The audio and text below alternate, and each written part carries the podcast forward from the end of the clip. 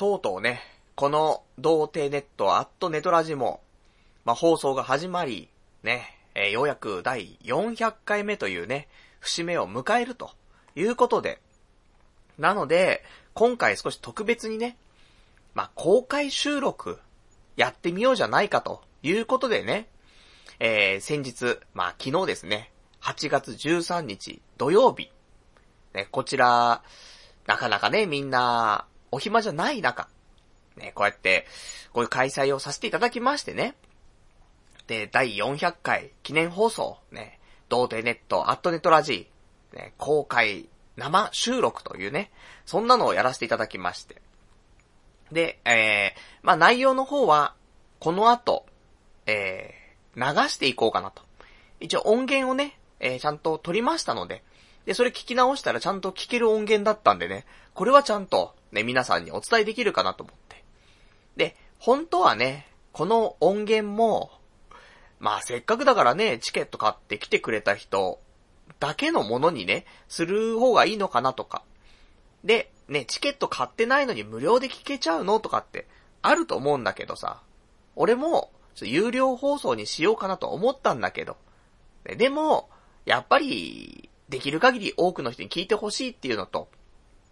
あとね、えっ、と、チケット買って来てくれた人には、やっぱり現場じゃないとわからないようなことだったりとか、ね、あの、見せられるもの、見せられないものね、いろいろあったりとか、あとはね、まあちょっとビンゴ大会とか、握手会とかね、サイン会とか、いろいろあったから、まあそういうのもね、含め、まあ、良かったんじゃないかということで、なので内容だけのね、音源に関しては、皆さんにぜひね、聞いていただいて、まあ次回あるかどうかはわかりませんけどもね、次回会った時には、あ、こんな感じなんだ、ね、じゃあ怖くていけないみたいなね、あるかもしれませんけどもね、まあ一応終始、まあ温かい雰囲気でね、えー、まあ行われましたから。なので、えー、そんなところをね、ちょっと体感していただきたいと。で、えー、この後流すんですが、その前に、えーいくつか、この公開収録中にお話できなかったことっていうのがいくつかあって、あと反省点があって、そこだけ先にね、あのなんか、喋っておこうかなと思って。で、それを踏まえてね、えー聞いていただけたらと思うんですけども。で、まず、一つ。何人来たのって話が、ね、えー公開収録中もあったんだけどさ。公開収録中に言ったのは、えー26人来ましたとかって言ったんですが、えー、そんなには来てないです。ね。私ちょっとテンパっていたのかわかりませんけどもね、数字が数えられてません。どんだけだって話なんだけど。一応結果から言いましょう。ね。あの、中でもね、言ってますけどもね。えー来ていただいた方、17名、ね、来ていただきました。本当にありがとうございます。ね、もう遠いところからね、あの、これはどこまで行ってかわかりませんけどもね、名古屋から何人かね、俺がパッと知るだけでも名古屋から3人、山口から1人みたいなね、えー他にも多分ね、遠方から来ていただいた方いらっしゃると思うんですけどもね、ありがたい。ね、こんなわけのわからん、ね、ラジオ、ポッドキャストにね、まあ、こうやって見に来てくれるという、本当に、ね、嬉しいなというところなんですけども。で、まあ、そんなね、えー、まあ、人数がちょっと数えられなかったって話だったりとか。あと、他にちょっと後悔していることがあって。っていうのは、あのービンゴ大会とか、まあ、握手会、サイン会の時に、壇上にね、えーリスナーの方、まあ、お招きしてさ、で、それで、プレゼント渡したりとか、ね、サインしたりとか握手したりとかしたんだけど、その時にさ、ラジオネームをね、みんなの聞けばよかったなって思ってて、で、本当はビンゴ大会があって、で、一番最初にビンゴした人がいます。で、壇上上がってきました。その時にさ、で、おめでとうございますと。あの、お名前というか、まあ、ラジオネーム教えていただいてもいいですかって、ここで一発目で言えばよかったんだけど、それ、やっぱ、ね、私もそういうの慣れてませんから。それ、聞けなくて。で、それをプレゼント渡した後に、はっと気がついて、どうしようと。ね。名前聞いとけばよかったと思ってね。大概、ヘビーリスナーですよ。ね。7割8割ヘビーリスナーの方ですよ、多分ね。なので、あの、ラジオネーム言ってもらえれば、多分わかるんだよね。わかるし、会場にいるリスナーの人たちも、あ、あの人がってね、なると思うの。そのぐらい、まあみんな、まあある程度ね、ちゃんとラジオネームを持っていてさ、長年ね、なんかお便り投稿してくれたりとかしてくれてるはずだからさ。なので、それやっちゃったなと思って。で、これ、ビンゴ大会、ね、その、1個目の商品渡した時にそれを思って、で、2個目の商品渡す時いや、もう言えないよなと思って。さっき、1人目の人に聞かなかったのに、2人目の人に聞くことできないよなと思って。で、それでビンゴ大会をずるずる言って名前聞けず、ね、終わってしまい、その後、握手会、サイン会の時も、全員にね、ちょっと、ま、サインいるっていう人に対してはね、お渡ししたりとか、握手したりとかしたんだけど、そん時聞けばよかったなと思ったんだけど、もうそのビンゴのこと引きずってるからさ、いやもう聞けねえなと思って。で、すげえ後悔してるっていうね。だから、ね、あの人、誰だったんだろうとかね、そういうのすげえいっぱいあんの。なんで、うん、なんか、当日ね、来てくれたよっていうリスナーの方、もしよかったら、あの、ちょっとね、俺と絡んだ時とかのエピソードだったりとか、どの辺にいましたとか、どんな格好してましたとか、そうなんでいいんだけど、なんか、ラジオネームと、そのエピソード、ね、僕はね、ラジオネームこれです。ね。こんな感じのね、なんか、うん、接点がありましたよ、みたいな言ってもらえると、なんか、ね、あ、あの人が、ね、誰々さんだったんだっていうのがね、わかるかなと思うので、もしよかったら、そんなね、お便りもね、いただけたらありがたいなと、ね、いうところでございます。で、あとは、もう一つ、ね、えー、まあ、基本的に、あの、反省が多いよ、人間はね。だからこそ成長するというね、ところなんですけどもね、ほんと反省しかないなと思って。いや、そんなことないんだよ。大成功。なのかな？ね、わかりません。それは、この後聞いてもらって判断していただきたいと思うんですけども。でも、やっぱり、足りてなかったなってところはあって、あのー、この公開収録に合わせて、その、ライブ会場にね、えー、お花が届いたんです。ね、いつも、えー、お便りいただきてます。ラジオネーム、もぬけの殻のお尻のアナさん。ね。びっくりしたんだよ。もう、ライブハウス当日入るじゃない。したら、ちょうど受付のカウンターのところに、段ボールが置いてあんの。これ何の段ボールだろうと思って。あの、カウンターの上はね、そういうチケット置いたりとか、お金置いたりとかいろいろあるから、なんでここに段ボール置いたんだろうと思って。で、パッと見たら、あれっつって、パル内藤様へって書いてあって、宛先。誰だと思ったら、もぬけの殻のお尻の穴さんって書いてあってね。ああ、なんだこれなんか届いてるぞ、つってね。で、え、開けてみたらお花が届いていたと。ね。で、これを、公開収録中に、ね、本当に言いたかったんだけど、俺もテンパっちゃってたんだよ、多分ね。忘れちゃってて。で、えー、言えなかったんですが、あの、公開収録終わってね、えー、その後ビンゴ大会、始まる前に、会場でね、あの、実はこれいただいていたんですってやつと話はしたのでね、あの、本当は公開収録中にね、流したかったなと、お話ししたかったなと、思っていましたっていうところで、ねあの、チケットも買っていただき、ね、会場には来れないけどもと。そして、お花もね、こうやって届けていただき、誠にありがとうございますと。いうね。まあ、そんなお話でございます。ね、あの、いただいたお花、ね。まあ、おは、お花、花はまだ咲いてないのがよくわかんないけども、ね。あれが何の花かがちょっとわかってないんですけどもね。こちら大切にね、ちょっと育てたいと。あの、なんでしょう。何のお花でも、サボテンですら、ね、枯らしてしまうような私ですけどもね、これは大切に育てたいと思っております。本当にありがとうございます。で、あとは、えー、そうだね、伝えたいこととしては、あの、缶バッジ作りまして、えー、まあ、これは来週お話しすると思うんですけどもね、どんな感じだったかとかね。なんだけど、一応ね、どのぐらい缶バッジ用意してどれだけ売れたのとかって気になるでしょと。いうことで、缶バッジは、あの二つね、二種類作って、で、24セット。まあ、俺がね、1セット記念にちょっと持ってったので、ね、えー、24セットになりまして。で、これが、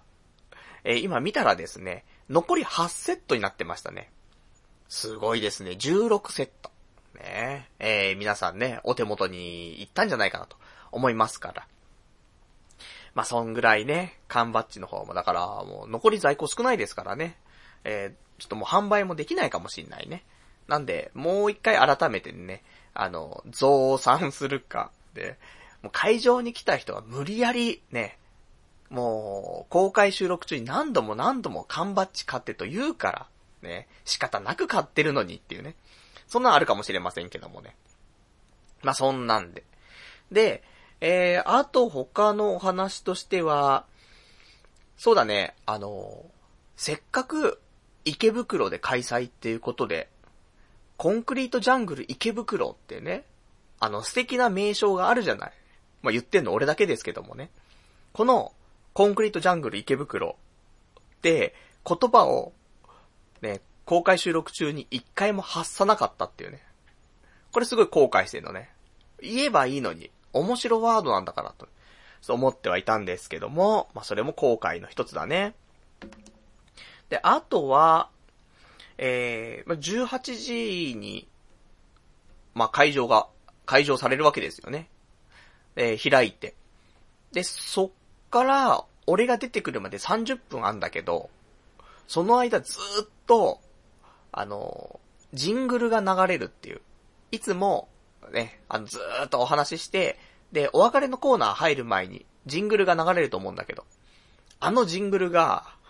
ずーっと流れてるの30分間。ね、だいたいあれ15秒ぐらいのジングルだからね、もう、何百回流れたんだっていう。ね、そんな中ね、俺は、あの、楽屋でね、あど、どうやって話そう、どうやって話そうってね、なってましたけどもね。で、ずっとジングル流れてるって、なんか、打ち合わせと違うみたいなね、なってましたけどもね。まあ、そんなんがあったりとかね、ちょっと謎な空間だったりとか。あとは、ね、じゃあ最後に、えー、まあ、これお話ししてね、えー、本編を聞いていただきたいと思うんですけども。まあ、終わって、一番最後ね、えー、ありがとうございました、つって、ね、あのー、まあ、皆さん、退出されるっていう段階で、とある、ね、リスナーの方から、ご祝儀をいただきまして、ね。これご祝儀ですね、もらって、え、いいんですかってね、いいからいいからってね、もらって、すげえなと思って、ちゃんとご祝儀袋に入ってさ。でこれってすごく難しくてさ、ご祝儀ってさ、すげえ入ってても困っちゃうし、なんだろう、なんか、100円とか500円とか入ってても、な、なんだこれはってなってしまうというさ、いや、う、嬉しいんですよ。ね。あの、金額の問題じゃないからあれなんだけど、なんか、どっちに転んでも微妙な感じになっちゃうじゃない。そんな中でも、そうやってもらったからありがたいなと思ってさ、で、もらって、で、その後、まあ、打ち上げがあるんだけど、打ち上げの前にね、あの、荷物を全部一回自宅の方に持って行ってと。置いてから二次会ね、その、打ち上げ行こうと思って。で、その、家でね、じゃあ一回ちょっと、さっきもらったものを先に確認しておこうかなと思って、それでご祝儀袋開けたの。どっちに転んでも、変な感じになっちゃうのかなとか思ったんだけど、開けてびっくり、えー、入っていたのが、2000円札っていうね、やるなぁと思って。こういうセンスだよねって思ってさ。これは変な感じにならないね。あ、お値段すごくね、ありがたいね。もうチケット代よりも高いですからね。いただいて嬉しいですし、ねえ。で、なんか、いっぱいもらいすぎちゃうとね、なんかどんなお礼したらいいんだろうってなっちゃうけど、そのなんか、センスを見せつつ、ね、難しいよね。お金にセンスを加えるって言ったらもう2000冊しかありえないもんね、と思って。もう全く2000冊の存在をさ、忘れちゃっていたから。いやー、素晴らしいねと思ってね、本当にね、こちらもいただきまして、ありがとうございました。まあ、そんなね、まあ、いろんなことがありましたが、えー、まあ、そんな公開収録のね、まあ、どんなもんだったかっていうのをね、ここから、えー、お聞きいただきたいと思うんですけども、あのー、一応これは、公開収録の部分のみ、ね、あの、ちゃんと録音していた部分なので、で、これをお流しします。ただ、えー、その後の、えー、ビンゴ大会、ね、あとは、えー、サイン会、握手会に関しては、この放送では流れませんと。もうこれはね、もう、やっぱり当日来ていただいた方のね、特典でございますのでね、そこは、あのー、今回は、ね、放送はなしとなってしまいますので、えー、もし気になるなって方いらっしゃったら、次回、ね、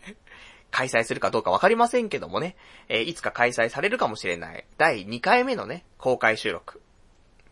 でもなぁと思って。もう、結構ね、辛いもんね。いや、結構今燃え尽き症候群的な感じでさ、なってますよ。まあ、やりきった感は、うん、まあ、あるっちゃ、あるのかなね。まあ、頑張りました。ね。ぜひ、だってね、そんな遠くから来ていただいてる方もいらっしゃるしさ、ね、あんだけ人がいっぱいいたら、ね、これ、なんかね、後ろ向いてパズドラ始めちゃうっていうのはできないしさ、無言ってのもありえないからね、やりきるしかないということで、まあ、頑張ってね、走り抜いたかなと思いますんでね。じゃあそんな模様をちょっと聞いていただきまして。で、えー、特にエンディングとかもなく今日は、ね、この後これ放送聞いてもらって、で、えー、普通にいつも通り最後ね、えー、それではまた来週さようならと言ってますから、それで今日の放送は終わりと、ね、なります。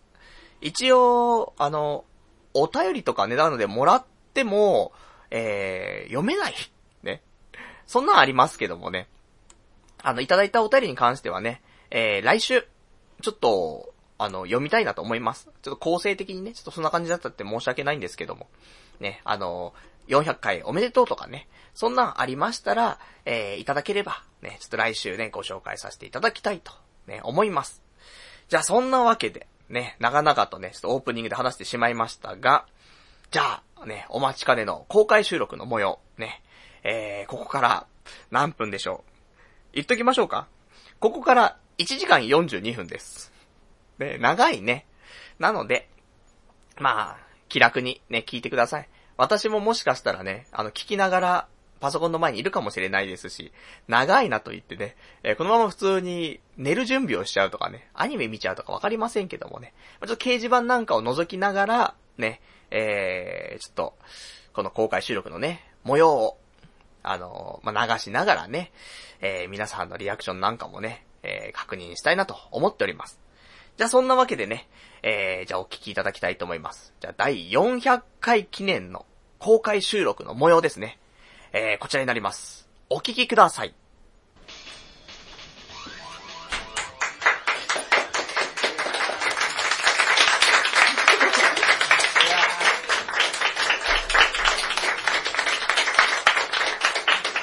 すいません、皆さん、お忙しい中、来ていただきまして、ありがとうございます。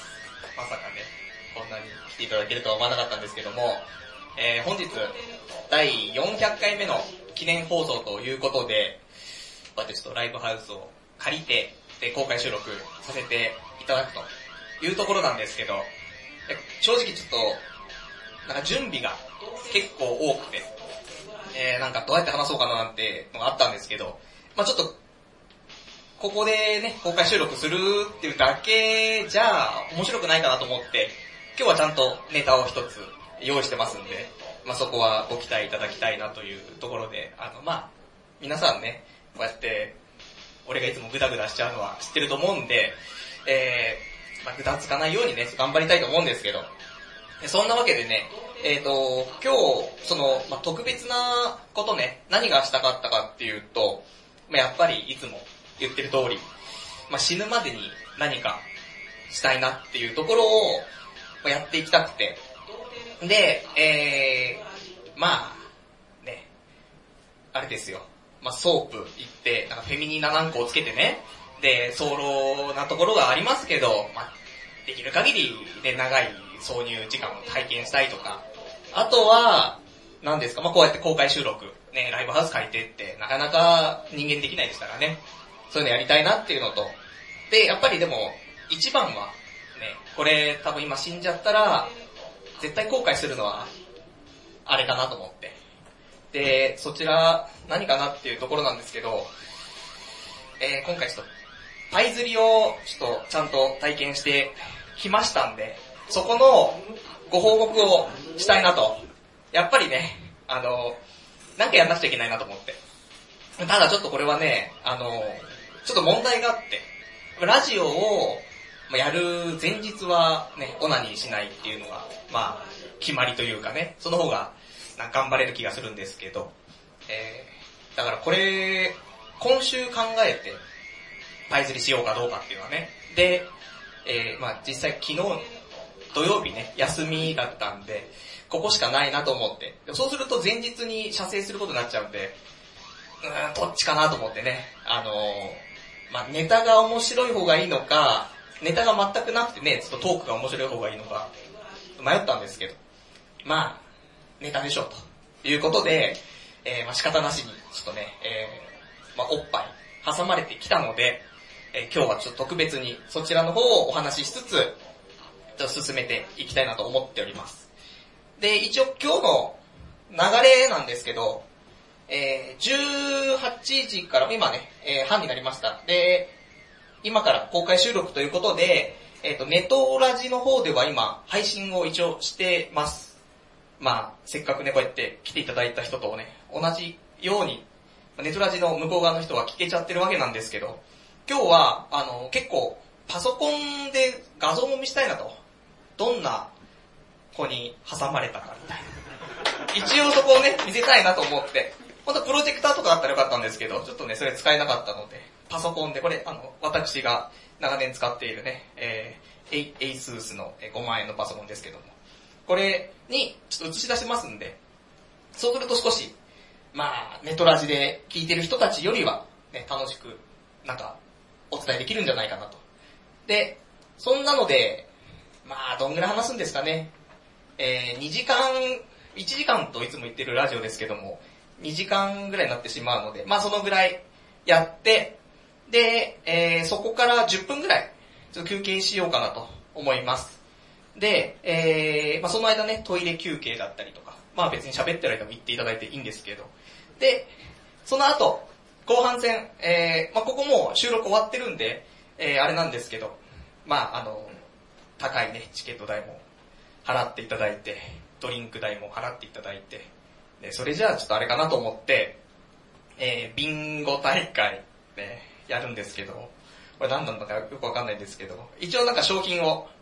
えー、ご用意してます。フェミニーナ何個ご用意してます。ぜひ、塗ってください。ただ、あの、治療の方はね、避けていただきたいなと思うんでね、あの、早漏の方限定ということで。で治療の方には、あの、ポケットペンがありますんで、その、まあ、そんななんか選んでくださいっていうね、当たった人から選んでくださいと。で、それ終わりましたら、えー、その後、まあ、誰得なんだかわかんないですけど、握手会とサイン会をしましょうかと。ね、まあ、すいません、みんな拍手いただいちゃって。まあ、握手、ね、基本的にはね、まあ、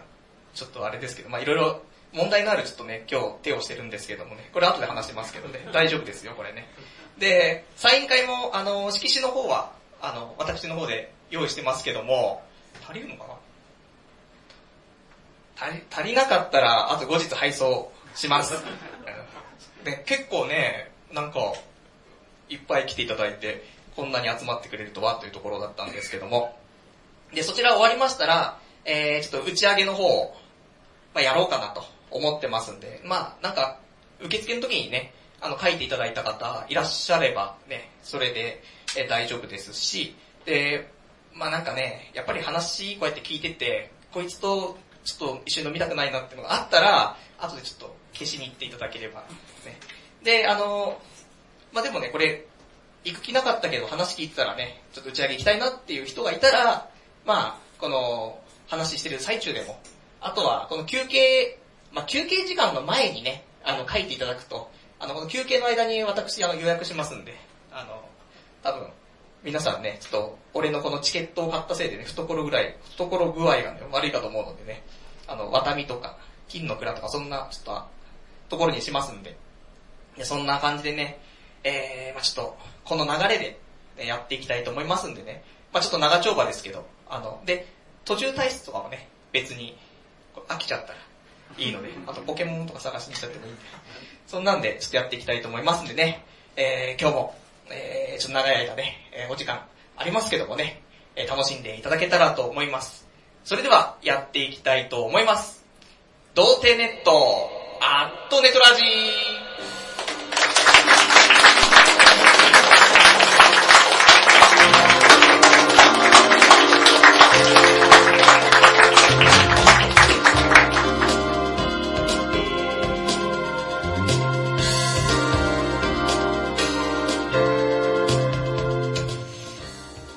まして、えー、童貞ネットアットネトラジパーソナリティのパルナイトです。こんばんは。こんばんは。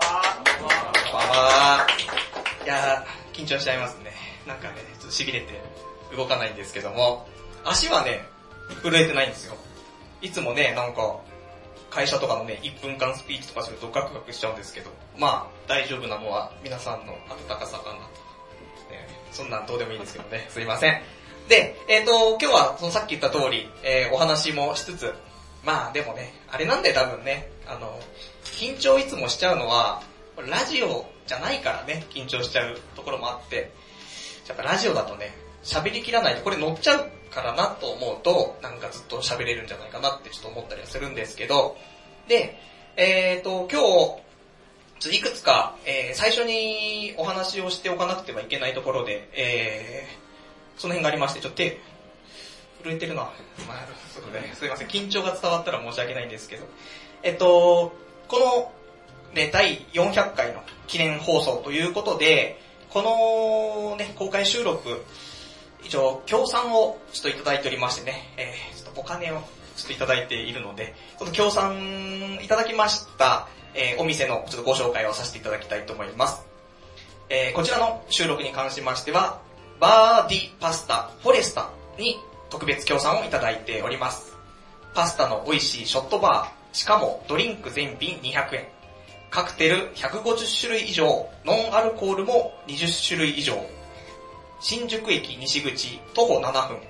西新宿7丁目。小滝橋通り。フレッシュネスバーガー裏。平日18時から23時。バーディパスタフォレスタ。8月にリニューアルオープンしたばかりのお店でございます。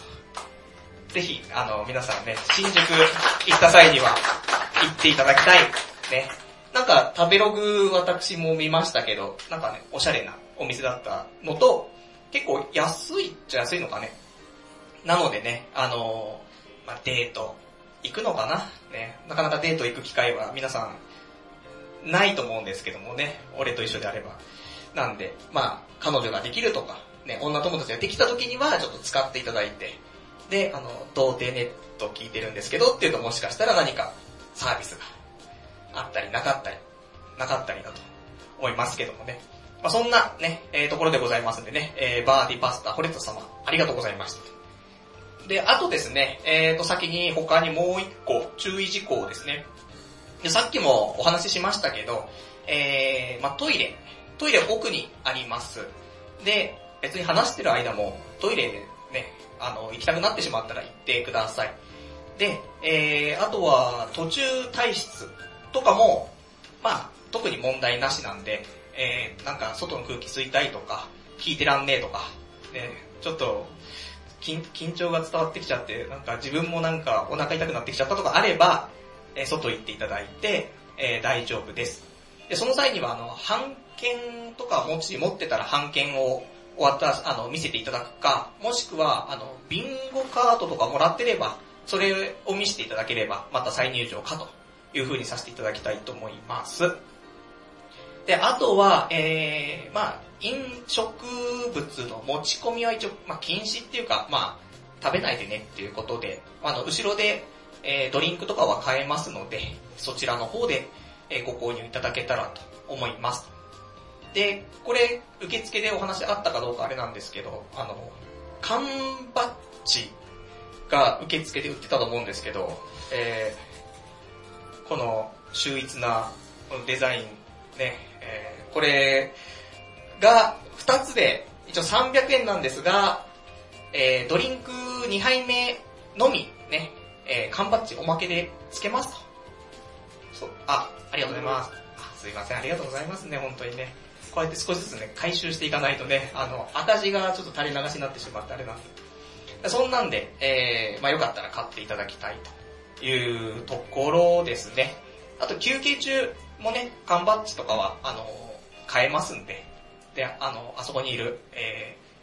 ー、人に言っていただければ、ね、ちゃんとお渡しいただけるかなと思いますんでね。で、あと、今回この収録に関しては、えー、写真とか別に、あの、好きに撮っていただいて、まあ、撮り、撮ったところであるんですけど、で、ツイッターとか全然ね、上げちゃってもいいです。ねで、ただ、あと、録音とか録画とかも別に、あの、フリーなんですけど、まあネットにだけはアップしないでいただきたいなというぐらいですね。あともう、飽きちゃったら、ね、あの、後ろ向いてパズドラしていただいて、全然問題ないですからね。まあそんなんでね、俺がちょっとね、ちょっと緊張しちゃうと後ろ向いてね、喋り始めるかもしれないですけど、まあパズドラはちょっと控えてね、ポケモンかな。ポケ、いいっすね、ポケモンの話はね。ポケモンの話はまた後でしましょう。ね。お別れのコーナーでしましょう。で、えー、そうした感じかな。うん。なので、まあ、あとはまあ、話してね、いきたいと思いますけど、まあ、このね、お盆にやったのがちょっとね、今回あんまり良くなかったかななんて思ったりはするんですけど、ね、意外と、この童貞ネットっていうのにね、結婚してる人が多いっていうのがあって、まあ、そうだね、お盆、家族サービスだったりとかね、あと、まあ、お墓参りとか、ね、あと、あれかい、ロッキンジャパンフェスがあったりとか、あと何があるの？コミケがあったりとかね、そうだよね。なので、皆さんお忙しいと思ってね、そんな中来ていただいてありがたかったんですけども、実は私も、えー予定が本当はありましてね。いや、これ、これが一番メインだろうって思うんですけど、今週、ポストに、こんなお手紙が入ってまして、えー、これ、君の名はっていう映画の、えー、このハガキなんですけど、よく見たら、8月13日土曜日、14時半会場、15時開営ということで、えー試写会が当たりましてね、8月、8月26日ね、全国東方系ロードショーってあるんですけど、これがなんと8月13日見られる。やったーと思ってね。もともと見る気満々でね、でうん、なんかね、試写会の応募してたんでしょうね。ちょっとね、さすがにこれ見てからは怒れないなと思って、もう残念ながらこれ飾るしかないんですけどもね。そんな、俺もちょっと予定はね、急に入ったりしたんですけどもね、まあね、こっちの方がね、やっぱり大事ですからね、えー、ぜひね、ちょっとね、今日楽しんでいただきたいというところでね、今日私も頑張っていきたいと思うんですけど、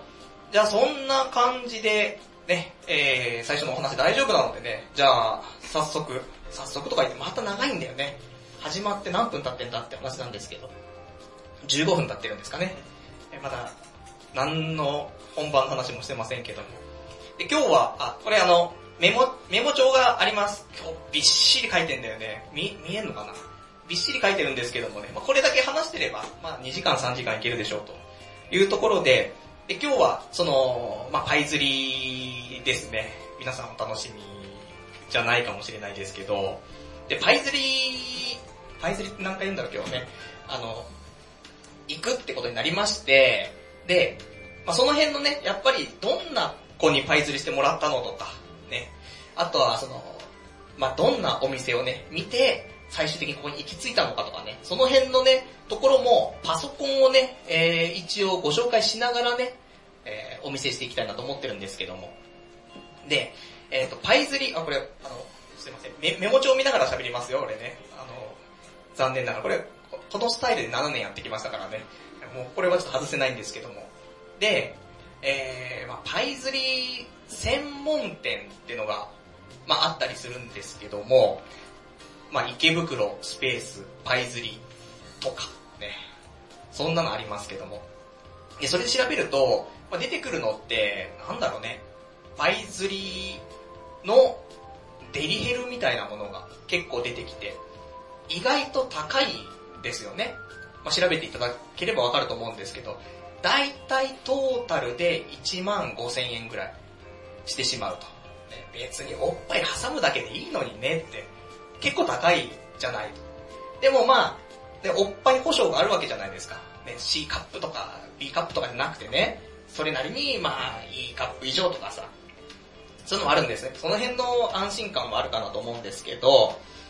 で、私、パイズリちょっと調べまして、えー、こちら、パソコンの方にちょっとね、あのー映像を出したいと思うんですけども、これはどれかな？こんな風にやったことないからわかんないですけどもね、えー、まず、どっちかな？こっちかな？違ったね。これ、すいません。画面の方にはね、なんかおっぱいのね、ちょっといっぱいなサイトが出てきてしまいましたけどもね、えーこんなところとか、こんなところってわかんないね。えー、これはね、えー、池袋北口ホテルヘルス QT ボムと、ね、そういうのもあったりとかで、いろんなあるんですけども、まあお値段的にはね、さっき言った通り、まあ、そんなに安くないんだよね。おっぱい挟んでもらって。っていうのも、元々の金額は多分1万1000円から、まあ1万3000円ぐらい。そんなもんなんですけど、ホテル代がね、別でかかってきてしまうというところもあって。なので、まあ、トータルでやっぱり1万5000円ぐらいかかってしまうと。高いなと。でしかも、じゃあ可愛い子だったら、ね、まだいいよ。そう思うんですけど、あんま可愛くないのもありまして、えー、私見つけてきました。えー、こちらかなはい。えー、こ、これはどっかのみやびちゃんっていう方なんですけども、微妙なんだよね。とてつ、わかんないよ。いや、これが好きっていう人もいらっしゃるかもしれないですし、これ、見えますかね？あ見えなかったらすいません。あの、後でじゃあどっかにこの子のプロフィールを貼っときますけども。とか、これ、えー、なつちゃん。み、見えるかな？ね、なつちゃんなかなかね、結構際どい感じなんですけど。で、さらに、えー、極め、極めつけって言ったらいけない。一番可愛いかなって。ここれ、あずさちゃん、29歳。こ、こ、これは、でも、1万5千円ちょっと払えないなと、ちょっと思って、うん。いや、可愛い子だと思うんですよ。なんか書いてあるし、えっ、ー、と、優しい。ね。特徴、そんな肉体を売る特徴なところで優しいってっていう話もあるんですけど、まあ優しさはね、滲み出てる気はするんだけどさ。まああずさ、あずさちゃんね、もし見たいっていう人いたら、え直接、あの、ツイッターなんかでね、あの、ダイレクトメッセージいただければ URL 送りますからね、ぜひ指名してあげてほしい。ね、指名ないと思うんでね。で、そ、そんなね、ところで、こんな、ね、こんなのって言ったらいけないですけど、ね、こんな素敵な人たちで1万5千円。そう考えると、高いじゃないですか。で、えー、まあ私前にね、行きましたあの、ソープランド、角エビグループのところね、えー、こちらですと、金額が2万2千円と、総額で。プラス7000円ぐらいでね、まあ、挿入は、まああれはあの、挿入できるって話ではなく、ちょっとね、お風呂の中で恋愛に発展しちゃって、そういう関係になってしまうっていう体ですけど、そうね、ほぼ確定なやつですから、7000円でね、そういうのがあるかないかっていうのだったら、ね、同じ子が出てきまあでもこの子とやりたくないんだけども、うん、まあそんなんでね、じゃあ、ソープだなと。ね、ちょっと、こんな子しかいなかったらね、ちょっと悔やんでも悔やみきれないなと思って、で、ソープにしましょうということで、えー今回も、えー前回同様、角エビグループさんにお世話になりまして。いや、なんで角エビグループかっていうと、とても、ホームページの検索の仕方が、いいんだよね。えー、これ角エビグループさんの今ホームページを開きましたけども、えー、このトップページのところの下の方に行くと、えっ、と、お探しのエリアっていうのが選べて、で、池袋、新宿、渋谷、で、吉原とか横浜とか、まあ、そこのまずエリアから調べられるっていうのと、さらにそこから身長バスト、あとは、まあ、喫煙ね。で、あとルックスとか、そんなのも調べられますよと。でも俺はね、あんまり遠くに出たくないので、まあ、池袋エリアでね、で、調べる、調べるわけですけどもね、身長も、今回は、あの自分よりね、えー、低い身長の子にしたいなと。思って。っていうのも、前回ね、えー、こちら私行った時は、自分よりね、身長の高い、まことちゃんっていうね、まことちゃん出るかなあ、ありますね。まことちゃん。これ見、見ましたか？皆さん。ね、あの、検索もしてないと思いますけどもね、あの、ぜひここで見てってください。なんかやっぱりね、家のパソコンだとね、こういうのを履歴残しちゃうと問題があったりとかね、あると思うんで。これ、まことちゃん可愛いんですよ。写真は。いやいや、本物も可愛い気がしましたけど、そんなね、あの、もう一回お願いしたいなっていうぐらいの。だって、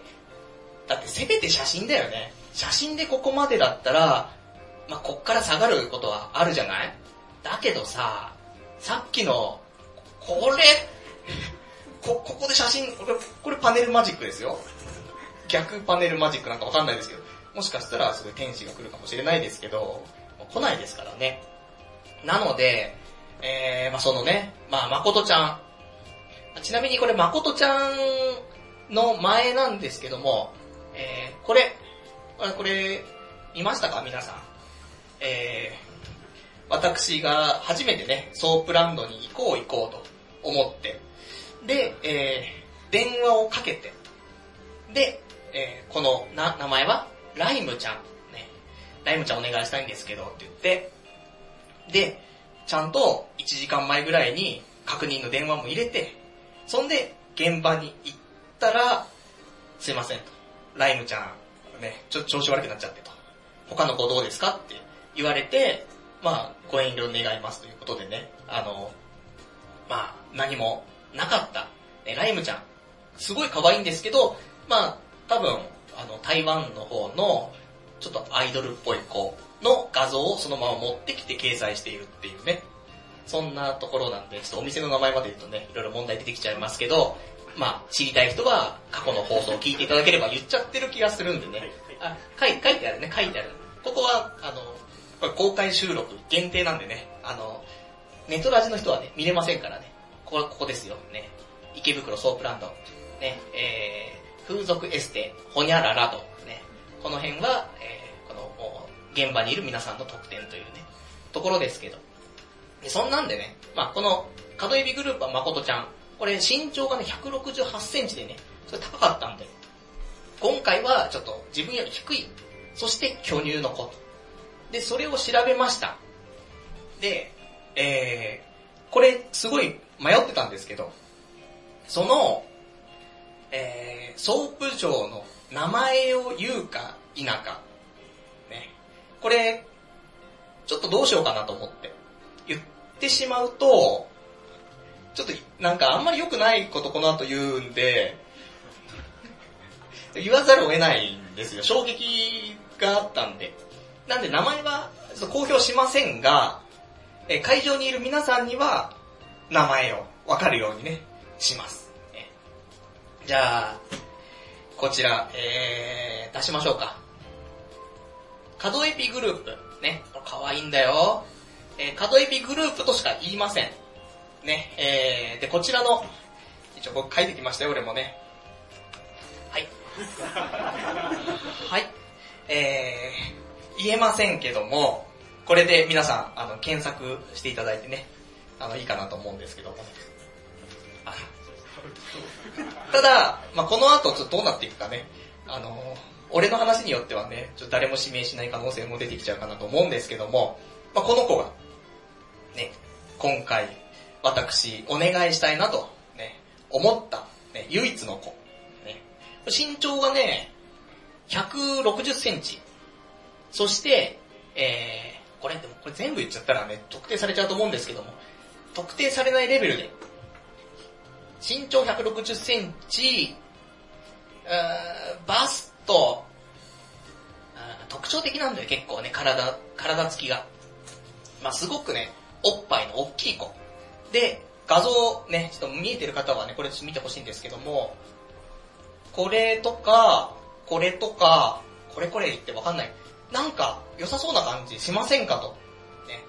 今こうやって、あの、画面よく見えないなってね、いう人いたら、あの、携帯、全然携帯出していただいていいんでね、検索してください。あの、言えませんから、これで検索ね、名前、前に書いてありますからね。でそうすると、めちゃくちゃいい女な感じがするんですけど、いかがですか？顔、いや、タイプじゃないよとかあるかもしれないけど、すっげえ、ねえ、おっぱいも大きいし、ねえ、いいですね。で、顔もね、よなんか良さそうだし、で、これのいいところは、あの、まあ、いわゆるね、風俗のパネルマジックに関しましては、まあ、あの、目が隠れているか、口が隠れているかね、そんなんありますけど、やっぱ口元がね、一番年齢だったりとかね、そういうのが出るかなというところで、まあ目はね、今、大体メイクでどうにでもなってしまうと。いうところで、口元ね、出てる写真がいいなと思って、したらこの口元がちゃんと出ていると。これでしょと。ね。で思ったんですけど、ちょっとね、不安要素はあって、書いてあるんですけど、ちっちゃくね、書いてある。えー、こんな清楚な感じするんですけど、ギャル系って書いてあるんだよね。ギャル系じゃないんだよなーって。いや、清楚、ね、和服みたいに着てるしね、清楚だしなーと思ったんだけど、ギャルなのかなみたいなね。パネルマジックしすぎだろうって思うんですけども。でもこの子がいいなと思って。で、そんなんで、えー、私、この土曜日か、金曜日の夜に、ね、やっぱりこうやって公開収録ね、やるだけじゃなく、ちゃんとネタもね、まあ、一級品を用意しないといけないなと思って、で、それを思いついたのがやっぱり金曜日ね、うん、このままじゃいけないと思って、じゃあ土曜日に行くしかねえと思って、なんでもうね、あの土曜日の朝起きてから検索してね、この子にたどり着いたんですけども。で、この子の出勤がですね、えー、中晩なので、12時から19時ということで、じゃあすぐにね、予約しないといけないなと思って、えー、12時に電話をかけたんですけど、まあ、全く繋がらなくて、えー、30回ぐらいね、リダイヤルしちゃいましたけど、繋がんないし、で、やっぱし時間も、その12時からね、19時だったら、何人 ?4 人ぐらいしか相手できないから、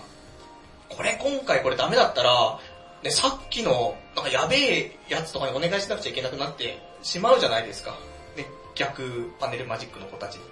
それ厳しいので、なんとか繋がってくれと。で、まあ30回、40回かけて、なんとか繋がりまして。で、えー、この、名前言えませんけどもね、えー、今日ね、この子、空いてますかと。言ったら、えー、17時20分だったらご予約取れますよというお話をね、いただきましたんで、お願いしますと。ね、言いまして、じゃあ、この1時間前、16時20分に確認のお電話くださいというね、えー、お話だったので、じゃあまた連絡しますっていうことでね、だったんですけど、いろいろね、その間じゃあ、やんなくちゃいけないこともね、また増えてきまして、あの、もうほほぼ1週間、オナニーしてなかったんですよね、この公開収録のために。そうすると、ソロプラス、ね、オナキンなので、これをもう本当に、一発でね、一つなんかパイを動かしたらいっちゃうんじゃないかなと思うので、まあ、抜いとかないとね、いけないかなと思って、ここで一発抜いとこうと。なんか今回いろいろ調べたんですけど、あのー、こういう格安店、まあ言ったら2万2000円なんで、まあ、格安店だと、まあわかんないんですけどね、70分で2万2000円。で、この中で、基本は一発だけらしいですよ。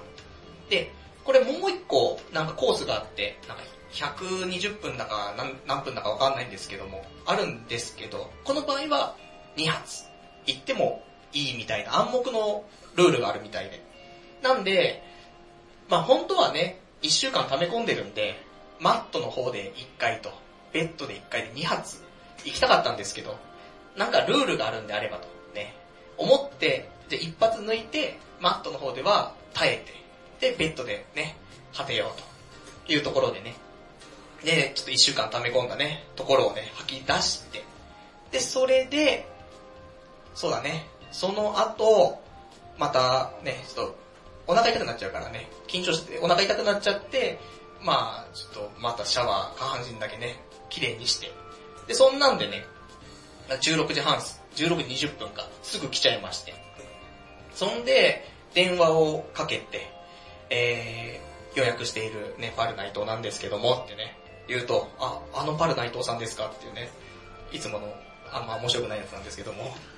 で、それがあって、で、あの、全然問題ないですよと。17時20分来てくださいねっていうことで。で、お店にね、まあ、行くんですけどね。さあ、ここからどうなるのかってね。ところで、あの、ちょっと話しながらね、ちょっと思ったんですけど、あの、お便りの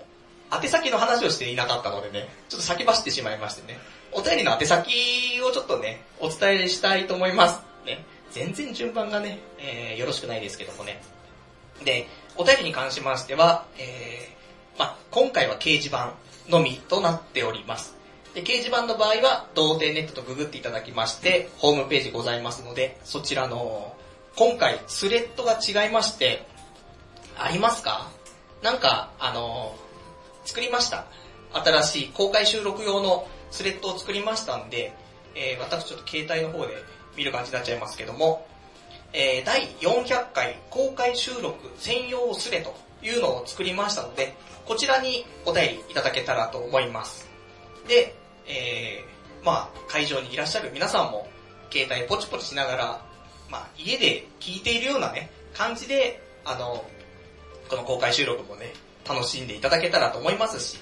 あとはネトラジの方でもね、放送してますので、その会場に来れなかったけども、なんか参加したいなっていう人いたら、お便りね、いただけたら、ちょっとね、まあ、読める分だけになっちゃいますけどもね、読んでいきたいと思いますんでね。あと、なんか、いいソープ情報ね、あと、巨乳な、なんかパイ釣り情報をいただけたら、ありがたいなと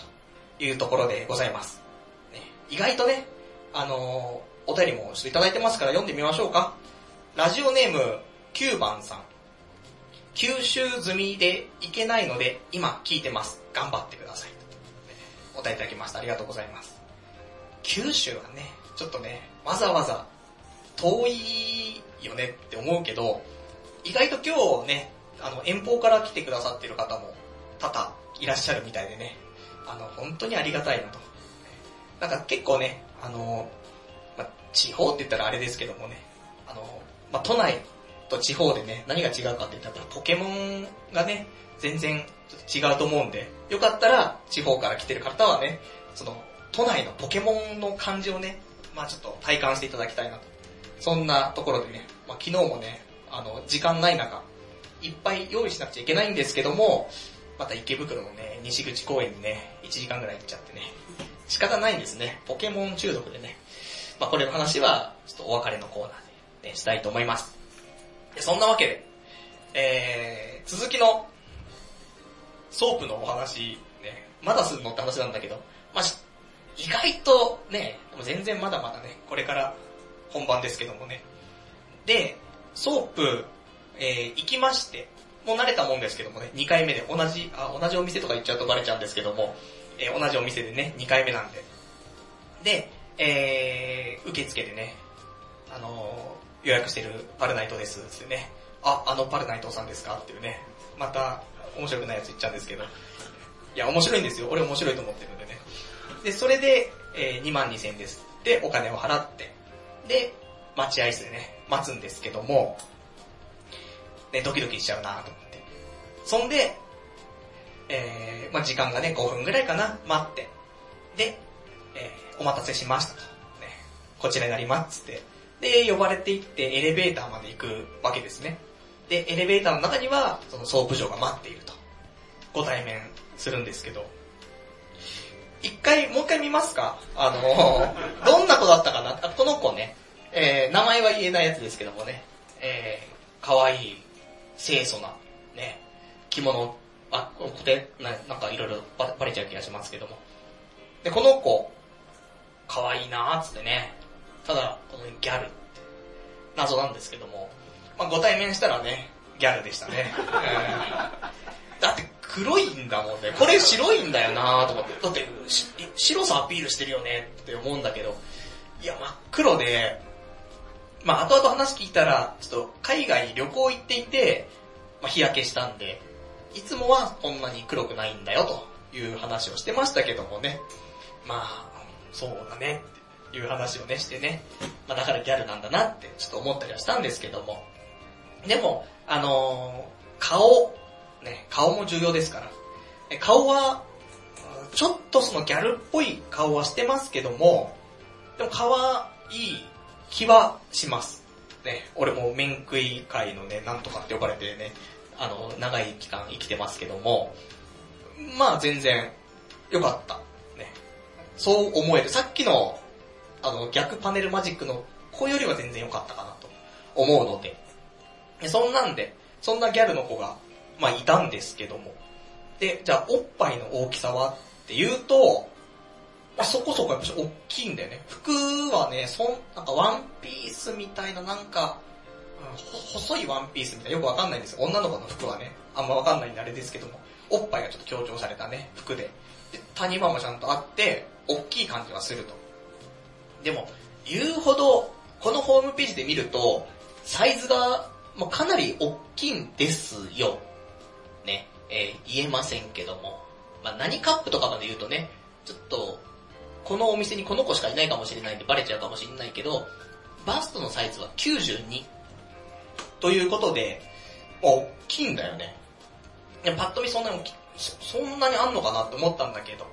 まあ後々ね、服脱いでみたら、まあやっぱり大きかったっていうね、ところはあって、まあ良かったなと。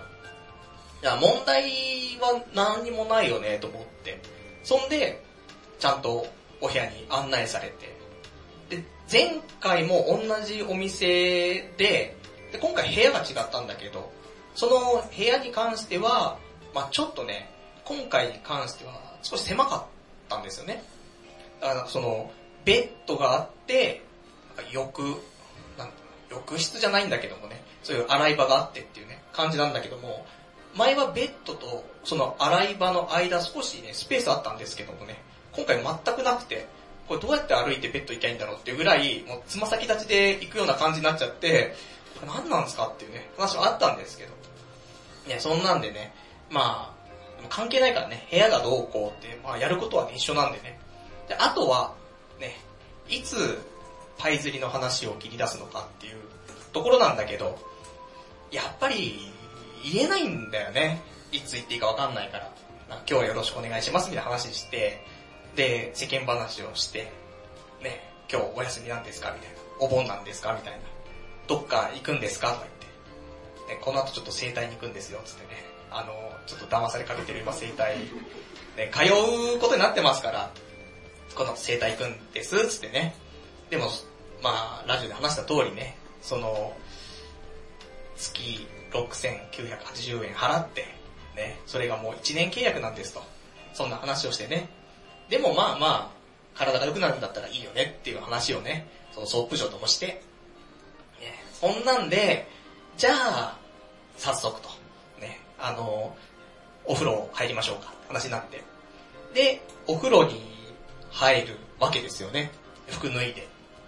で、その時に、まあ彼女が服を脱ぐんだよね。で、でかいんだよ。でかいはでかいんだよね。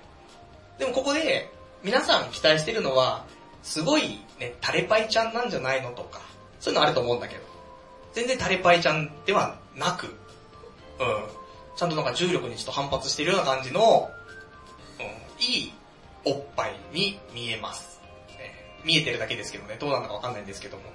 で、そんなね、おっぱい、およよかったよかったと思って。そんで、まあ俺もお風呂に入りながら、そのね、おっぱいちゃんがなんかいろいろと用意してるから、それを眺めつつ、で、その後一緒にね、まあ雑談しながらお風呂に入って、そんで、その、お風呂も入りながらね、何の話したんかなソープ、ね、ちょこちょこ来るんですかって話とかもね、されましたけども、うん、まあたまに行くかな、みたいな。ね、2回目なんですけども、ちょっとこなれた感じで、え出してみたんですけど、多分途中でね、バレてた気がしますけども。で、そんなんで話しながら、そしたら、マット、ね、まあ基本的にマットプレイがね、ソープありますから、マット好きなのって言われて、あー、マット、うん、いいですね、つってね。じゃあ用意するね、つってね。で、マット用意して。そんで、まあ、ぬるぬるタイムがちょっと始まりまして。で、ぬるぬるして、で、まだ俺パイ釣りのこと言え言えてないんですよ。で、パイ釣りどこで言うんだろうなと思って、急にね、なんか世間話から急にエロい話になっちゃって、ちょっとあれかなと思って。別にもうエロいことするところなんで問題ないと思うんですけど、気にしちゃうと。え写真だとこんだけ清楚な感じするからね、なんかそんなこと言っちゃいけないかななんて思ったりはするんですけど。で、そんなんで、パイ釣り言い出せず、マットプレイも始まってしまって。でも、マットプレイが始まったら、そのプレイの中で、あるよね期待は多少あって。で、えー、まあ、ね、流れがあって、で、ちょっとその、おっぱい系のね、ところに差し掛かった時に、気持ち、おっぱいに挟んでくれたんだよね。でも本当気持ちなんだよね。なんかその、俺が思い描いてるパイ釣りってさ、おっぱいに包み込まれて、まあ、上下的なものを夢見てるんですけども、なんかちょっと違うんだよね。ちょっと触れてるぐらいのな、なんか中途半端な感じ。うん。おっぱいで押し、押してる感じかな？よくわかんない人だね。俺がちょっと横になって寝てみないとちょっとわかんないんですけども。だから横になって俺が、まあ俺が仰向けですよ。で、そこの上に女の子が乗っかってて、で、おっぱいを上から押し当ててるんだよね。だから、おっぱいの圧力と、俺の、この腹、ここの摩擦、ね、こんなのでね、ちょっと違うんだよなと思って、おっぱいオンリーの圧力が欲しいんだよなってちょっと思ってはいたんですけどもね、言い出せず。でも一応おっぱい、まあ体感できたから、まあ言っちゃいいかなと思って。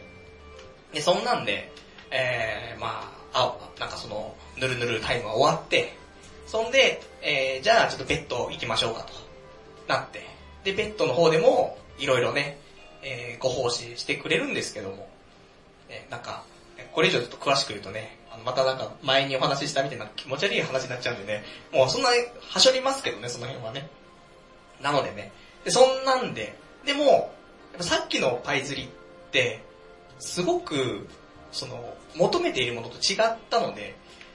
いや、やっぱりもう一回だよなと思って。でも言うタイミングないなと思うんだけど、ご奉仕してもらってる時に、もう今言わないともうダメだなと思って。あの、パイ釣りお願いしたいんですけど、つって。そしたら、え、さっきちょっと、ぬるぬるタイムでちょっとやったんだけどって言われて、いや、そうなんだけどって、ちょっともう一回やってほしくて、え、あの、明日友達に会うんだけど、友達にそのパイ釣りのところをレポートしなくちゃいけなくてってね、言い出して、え、な、何それってなったんだけど、これ、うん、まあ、友達、友達だよ、ネット界の友達にね、ご報告しないといけないなと思って。で、そんなのね、言い合う友達いるんだ、みたいな。なった。まあ、でも、まあ、そう、そうです、つってね。で、そのパイ釣りを、あの、お願い、お願い、強要、ね、お願いですけどもね、しまして。で、パイ釣り、そんなにおっぱい大きいのに、あんまりしたことないらしくて。っていうのもなんか、そのプライベートでのそういうエロいね、話とかもちょっとしたんだけど、ちゃんと付き合った人たちに、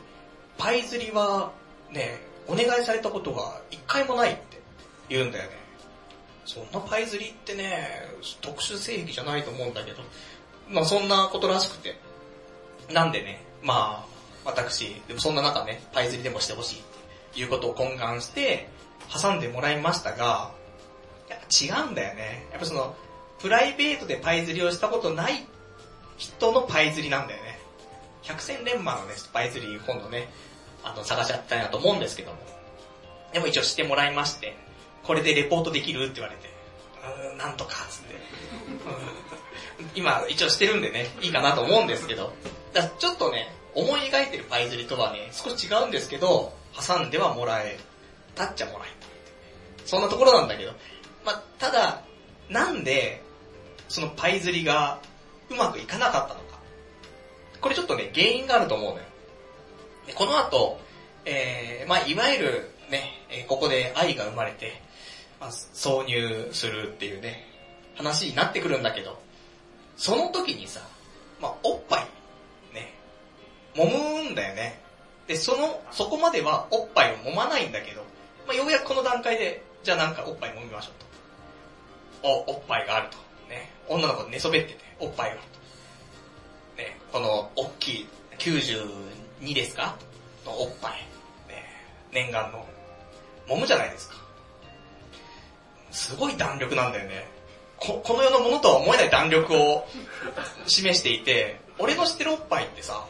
なんかね、指が入入っていくって、柔らかいっていうね。違うんだよね。反、反発力がすごいんだよね。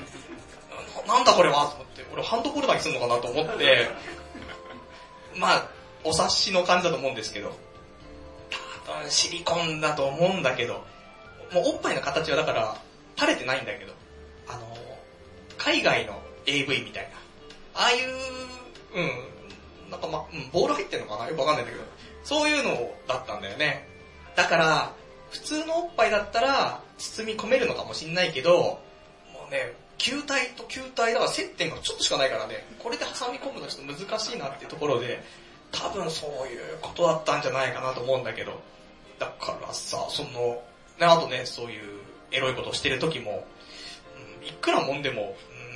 うーん、と思って、なんか、うちにあるんだよね。あの、手の握力を強くする、まあ、シリコンのなんかボールみたいな。あれと同じなんだよなと思って。握力ついちゃうなと思って。まあそんなのね、ずっと体験しながら、うーんと思って。で、そんなんでね、あのー、まあ速攻果ててしまいましたけどもね。ダメだね。あのー、一発抜いてから行ったのに、本当に持たなかったね。びっくりする。なんだろうあれね。なんだろう、1分持たないね。30秒ぐらいで、あ、これもダメだっつって。もう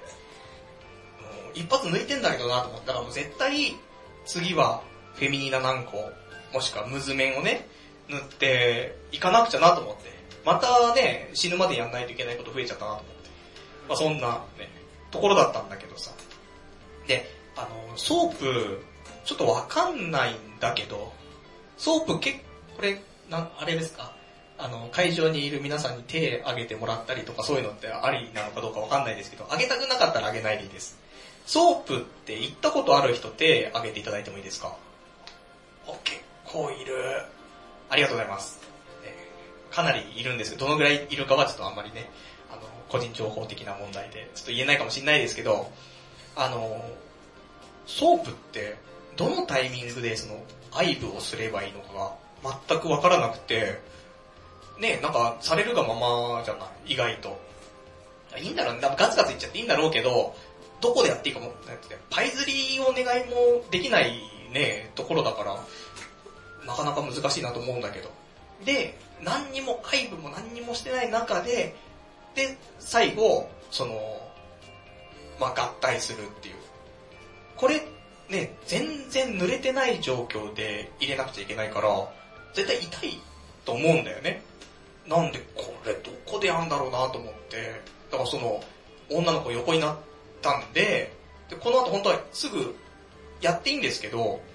それじゃあなと思って、硬いおっぱい、硬くないです。ね、あの、柔らかかったんですごい、あの、びっくりするぐらい指にね、なんか、うん硬かったんだよ、やっぱしな。弾力がすごかったんだよな。何にも言い表せない、あれね。そういうね、おっぱい揉みつつ、で、ちょっとその、愛撫をね、しつつ、そこからしかできないから、本当はね、もっと前もってやってれば、なんかスムーズにね、いけるのかなと思ったんだけど、その、愛撫するタイミングが、全くわかんなかったなと思って。いや、まあ次回ね、ソープ行くときは、まあ今度その、愛撫を、ちょっとうまいタイミングでね、取り入れていきたいっていうのと、あとは、おっぱいが天然物、ね、今回の天然物じゃないってわけじゃないんです。もしかしたらね、天然かもしれないけど、これが天然のおっぱいだったらね、なんか、すすごいしこりになっちゃってるぐらいの、とん、うん、うん、天、うん、そうだね、わかんないね。わかんないけども、まあ、そのぐらいね、衝撃を受けたので、もう少し弾力性の少ないおっぱい。写真見ただけじゃ本当わかんないもんね。すごく柔らかそうなおっぱいなんだよ、写真は。なんで、そこはちょっと、今度顔じゃなくてね、おっぱいのパネルマジックもちょっと見破らないといけない。ね、そんなところになってきますけども。で、そんなんでさ、で、まあ、速攻で果ててしまったから、その後、20分ぐらいかな、ずっとおしゃべりをして、ね、もうどうでもいいやと思ってるのにね。でもその時に、結局、なんかいつも行き着くのは、その、ね、彼女いるんでしょとか、ね、そんな話になるんだけど、ね、今いませんよと。何年いないの？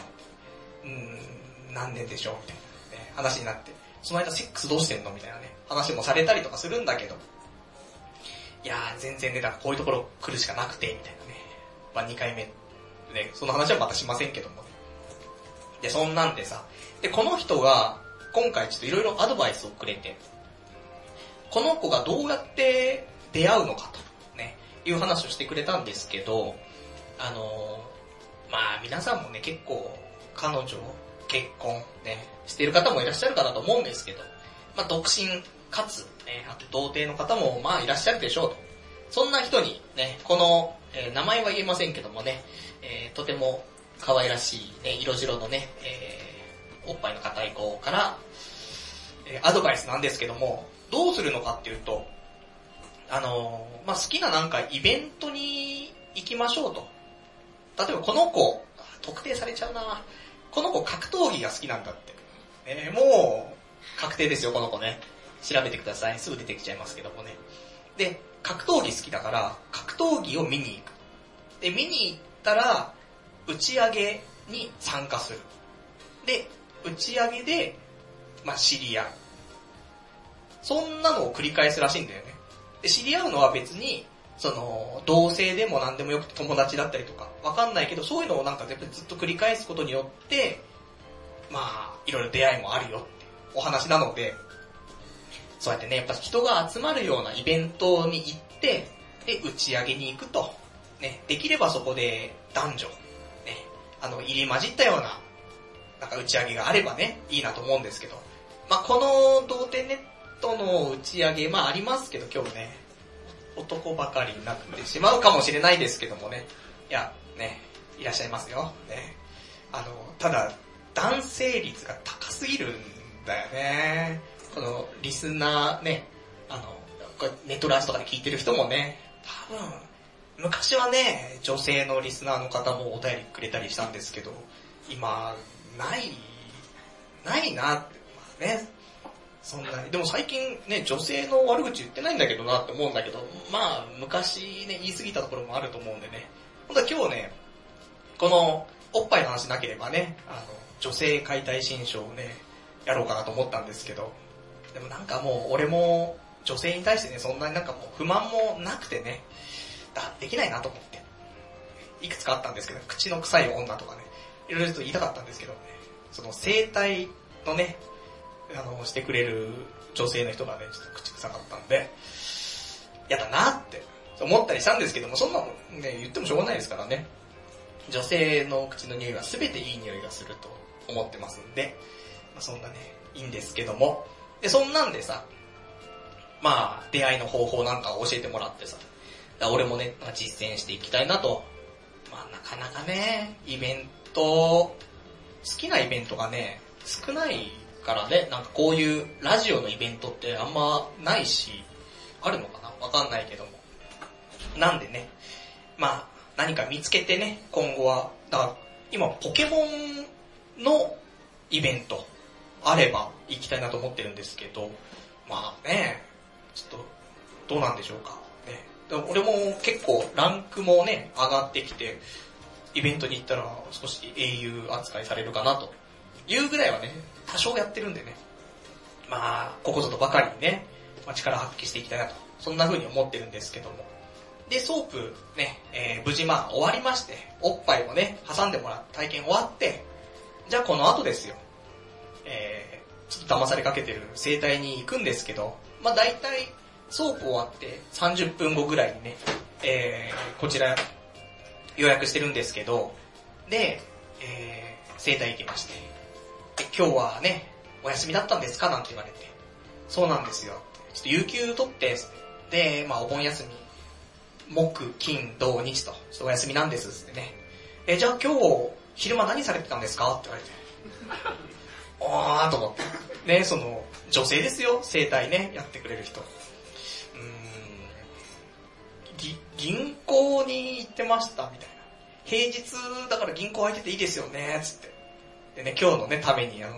両替とかね、したんで、嘘じゃねえと思ってね。でもちょっと、石鹸の匂いがね、若干しているね、ソープ帰りの男なんですけど。で、それでね、その、女性にね、ほぐしてもらいながらね、そんなね、あの、なかなかソープとは言えないなと。言ってもいいんですけどね、いっぱい人が施術してる中でね、急にそんな話ぶっ込まれてもね、みんな困っちゃうなと思って。まあ、そんなこと言えずっていうね。で、無事、えー、生態の方ではね、あの、1年契約、ちゃんとカードの方もね、えー切って、で、これから通っていこうという、ね、そんなお話でございますね。じゃあ、ね、長々とちょっと私、ずっとおっぱいの話ばっかりしてましたんで、いくつかね、お便りをいただいてるかなと思うのでね、えー、ちょっとおっぱい関係来ていれば、ちょっと読みたいと思います。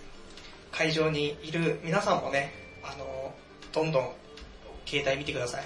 あの、お便りいただけたらね、目の前にいるのにね、なんか携帯でやりとりみたいなのよくわかんないんですけど。えー、ラジオネーム、えー、16番さん。あれ、手の震えが消えているっていうね、お答えいただきました。ありがとうございます。誰だ、えー震えてるからね、まだね、ちょっとね、若干。うん、いや、震えてるんだよな。それはなんか緊張なのかね、もうね、ちょっと年なのかわかりませんけども。あとは、ラジオネーム草壁さん。東京の片隅で30過ぎのおっさんの初々しい風俗体験談をそこそこのお金を払ってライブハウスでいい大人が聞いている図。すげえ図だ。これ、やっぱ映像配信もあった方が絶対面白いはずっていうのをお答えいただきました。ありがとうございます。そうだよね。ねこんな皆さんお忙しい中ね、ねわざわざ来てみたらずっとなんかわけわかんねえおっぱいの話してるっつってね、家庭とか、うん弾力がみたいな。よくわかんないもんね。まあ映像はね、一応あの、後ろでちょっと撮ってるんですけども、まあこれを実際にね、あの、どうするかはちょっとわかんないですけどね、ちょっとお金の匂いがすれば有料配信と。ね。この、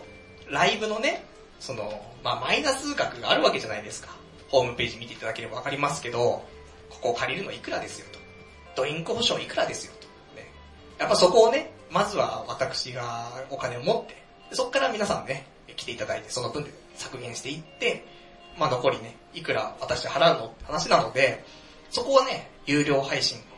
ね、させていただければ、まあ、若干、ね、赤字なくなるんじゃないかなと思ってますんで、まあいつか、ね、出すのかな、ね、わかりませんけどもね。まあせっかくなんで、あのー多少のね、えー、まあ何分かわかりませんけど、30分ぐらいはね、無料で見れるようにとかできたらね、まあ、今日のね、思い出に皆さんも家帰ってからね、見れると思いますし、ね、あとはもう YouTube でね、なんかアップしといたら、100万回ぐらいやっといてもらえれば、またそれでね、えー収入になると思うんでね、お願いしたいなというところでございますと。じゃあ、あとお便り、えーいただいております。ラジオネーム、14番さん。何人ぐらい来てるんだろう？さっき、ジョーの名前を漏らしたのを、俺は聞き逃さなかったぜっていうね、お答えいただきました。ありがとうございます。いや、言ってないよね。言ってないですよね。大丈夫ですよね。言ってないです。こうやってね、え、え？言ってます。え、本当ですか？じゃあ、後で、言ってたらしいのでね、え、P を入れます。どこで言った？お全部これ聞き直すの？これ全部。うん、聞聞き直しますよ。自分のラジオ好きだからね。あの聞き直しますけど、どこで言ったか確認しなくちゃいけないんだね。じゃあもう一回ちょっと、言わないけど、ね、切るのめんどくさいからね。いや、そんなね、えー、ところだね。で、今会場には何人来てるかって話なんですけど、これ言っちゃっていいよね。2、4、ロー、やー、と、2、4、ロー、26名、ね、来ていただいてます。いや、ねえ、あのー、いや、一応ここね、50名入る入るんですけども、ねで、なんですけども、やっぱチケットの売れ行きとかね、考えて、いや、これ全然集まんないぞってなっていた中、こうやって、今ね、席数としては本当に30個ぐらいの席にしてあるんですけど、ね、もう来ないかなと思って。そしたらね、こうやって壇上に来たら満席、ね、ほぼ満席ということでね、とてもありがたいというところで、まあ、人がね、多くて、ちょっと緊張ね、まだ取れませんけどもね、大丈夫。ね、手の震えもさっきね、なくなったっていう風にね、言ってましたから誰かがね、全然震え取れてないんですけども。でそんなんでね、で、あとは、お便りいただいてます。ラジオネーム、ガオガイガーさん。パルさんこんばんは。こちら、現場ですが、予想以上に人が来ていてビビってます。これがパル内藤の求心力かっていうね、いただきました。ありがとうございます。ねいや、ビビるよね。意外と、今日ね、来てくれた人も、いや、こんなに集まんないだろうと、思っていた人もいるんじゃないかなと。えどっちかだと思うよ。その、もっと人がいてもよかったんじゃないかなのか、もっと少ないんじゃないかってね、あると思うんですけど。いや、でもこんなに集まってくれるとはね、ちょっと思ってなかったんで、本当にね、ありがたい。ねそんな気持ちですね。あとは、えー、ラジオネーム12番さん。パルさんの靴下、オシャンティーですね。っていうお便りいただきました。ありがとうございます。靴下、うん、そうだね。これはいい靴下ですね。うーん、そうなのかな。これもね、ちょっとね、これまくった方がね、いいんじゃないのみたいな話もね、誰かから言われてね、そっか、って、ちょっとまくったらちょっとね、靴下がね、あらわになってしまったってやつなんですけども。じゃあ、あと、お便りいただいてます。ラジオネームケロンさん。チビの巨乳はデブ確定ですよっていうね、お便りいただきました。ありがとうございます。いやいや、今回デブじゃなかったんですよね。まあ、それ、チビの、なんだろう、天然物の巨乳は、あの、デブ確定かもしれないんですけどもね、今回養殖、養殖？うん、なのかな？ちょっと、あの、遺伝子組み換えだったんで、あの、まあ、結構痩せてたかな。腕とかもね、すごいし引き締まってて、よかったかなと、ね、思ってますけどもね。まあ、難しいところだよね。おっぱいを取るのかね、うんなんかデブを取るのかね、シリコンを取るのか難しいところですけどもね。じゃあ、あとは、えー、他、まあそんなところですか。ね。まあ、あとはラジオネーム、山猫舞台さん。えー、パルさん、公開収録おめでとうございます。遠い山口の地から応援してます。ちなみに僕は今会社にいます。泣きたいです。っていうね、お答えいただきました。ありがとうございます。昨日だったらね、まだわかりますけどね、土曜日だからね、厳しいですね。なかなかお盆休みもね、ない仕事なのかもしれませんけども、まあ、会社でね、このラジオを流しながらね、仕事をしてもらえると、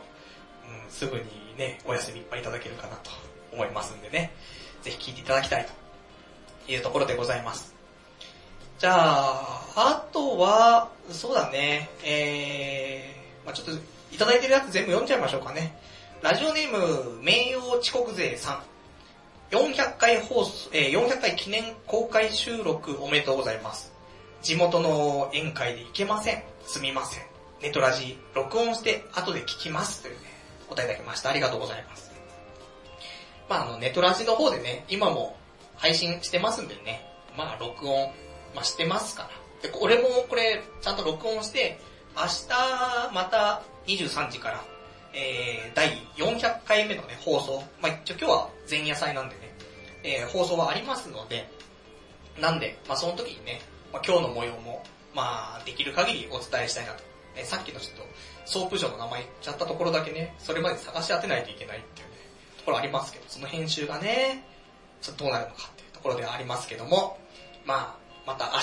日ね、放送を聞いていただけたら、まあある程度はね、聞けるかなと思いますと。じゃあ、あとはいただきました。ラジオネーム、えー、草壁さん。これ読みました？いや、わかんないですね。読んでおきましょう。えー、行けずに残念です。ハプニング期待していますっていうね、お答えいただきました。ありがとうございます。ハプニングね、まあちょっと、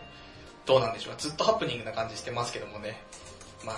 大丈夫でしょう。ね、今のところ、ようやくでも、今1時間ぐらいお話をして、と1時間も喋れるのかなって思うんですけど、意外とでもね、あの、他に話したいことは少しずつありまして、ね、えー、ちょっとそんなお話ししていきますけども、せっかく今日、えー、こうやって現場に来ていただいていて、なかなかね、あの、まあ、見ないと理解できないことって多いのかなと思っていて、あの、全然皆さん興味ないと思うんですけども、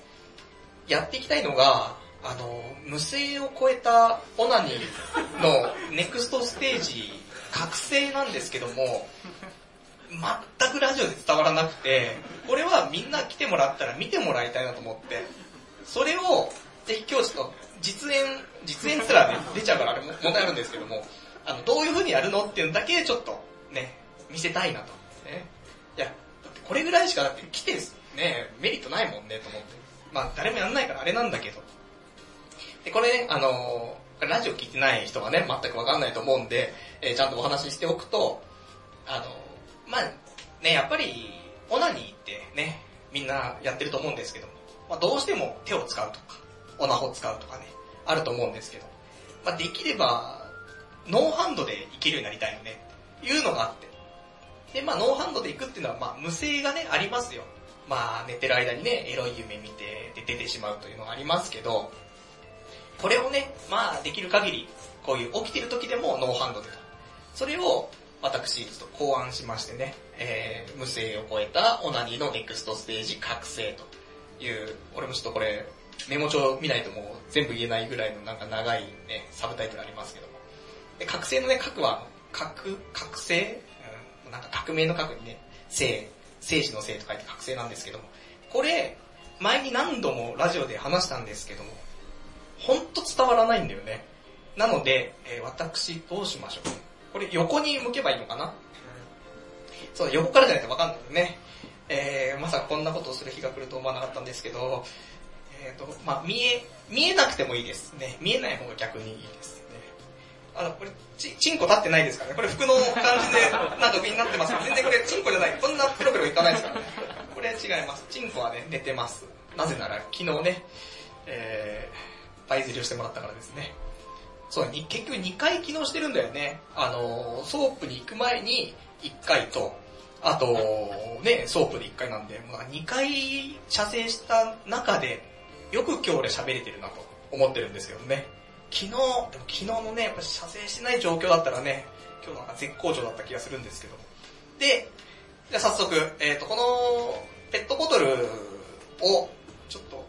ちょっと濡れてるかな、まあいいでしょう。ね。これがちょっとチンコになります。ね。で、これで、どうなるかってことなんだけど、あの、ほんと伝わんなかったよね。伝わってた？あの、こういうことですよ。えっと、勃起をしていて、で、写真のシャッター音が、この、この構図はおかしいでしょうよ。ね、シャッターチャンスですよ、これね。もう完全にこれもう、お父さん、お母さんごめんなさいだよな、本当にな。まあいいんですけどね。まあ、これでしょだってチケットの1500円の価値って言ったらこれしかないんだからさ、今取るしかないんですけど。で、まあいいんです。これ実演しますけど、で、えっ、と、勃起していて、で、この状態でいくらエロいのを見てても、なんかその、きっかけがないんだよね。何かきっかけを作ってあげないと、チンコが反応しないんだよね。で、そこで、えー、チンコの、その裏側の皮を少し引っ張ってあげることで、えー、それをきっかけに、ね、チンコが反応したりするんですけども。なので、ただこの状態だと、ね、まあ俺いつも猫背だからこんなんなってますよ。こんなんで、こんなんで全然もうダメなんですよね。で、これをどうするか、ね、どうやって皮を引っ張るのか、手を使わずにっていうと、こう、こうしっかり立つんだよね。やっぱり人間、姿勢が大事だからね。って生体の人にも言われてますけども。これ立って、これ、これだとダメなんだよね。こうじゃなく、写真の音がする。ここ写真撮るとこなのかな写真が汚れますけどもね。で、これをもっと腰を入れるんだよね。入れるって表現もあれだけど、これをもう伝わんないと思うんだよね、実演で。で、こうすると、立ってるチンコも水平になるぐらいだよね。わかるかな？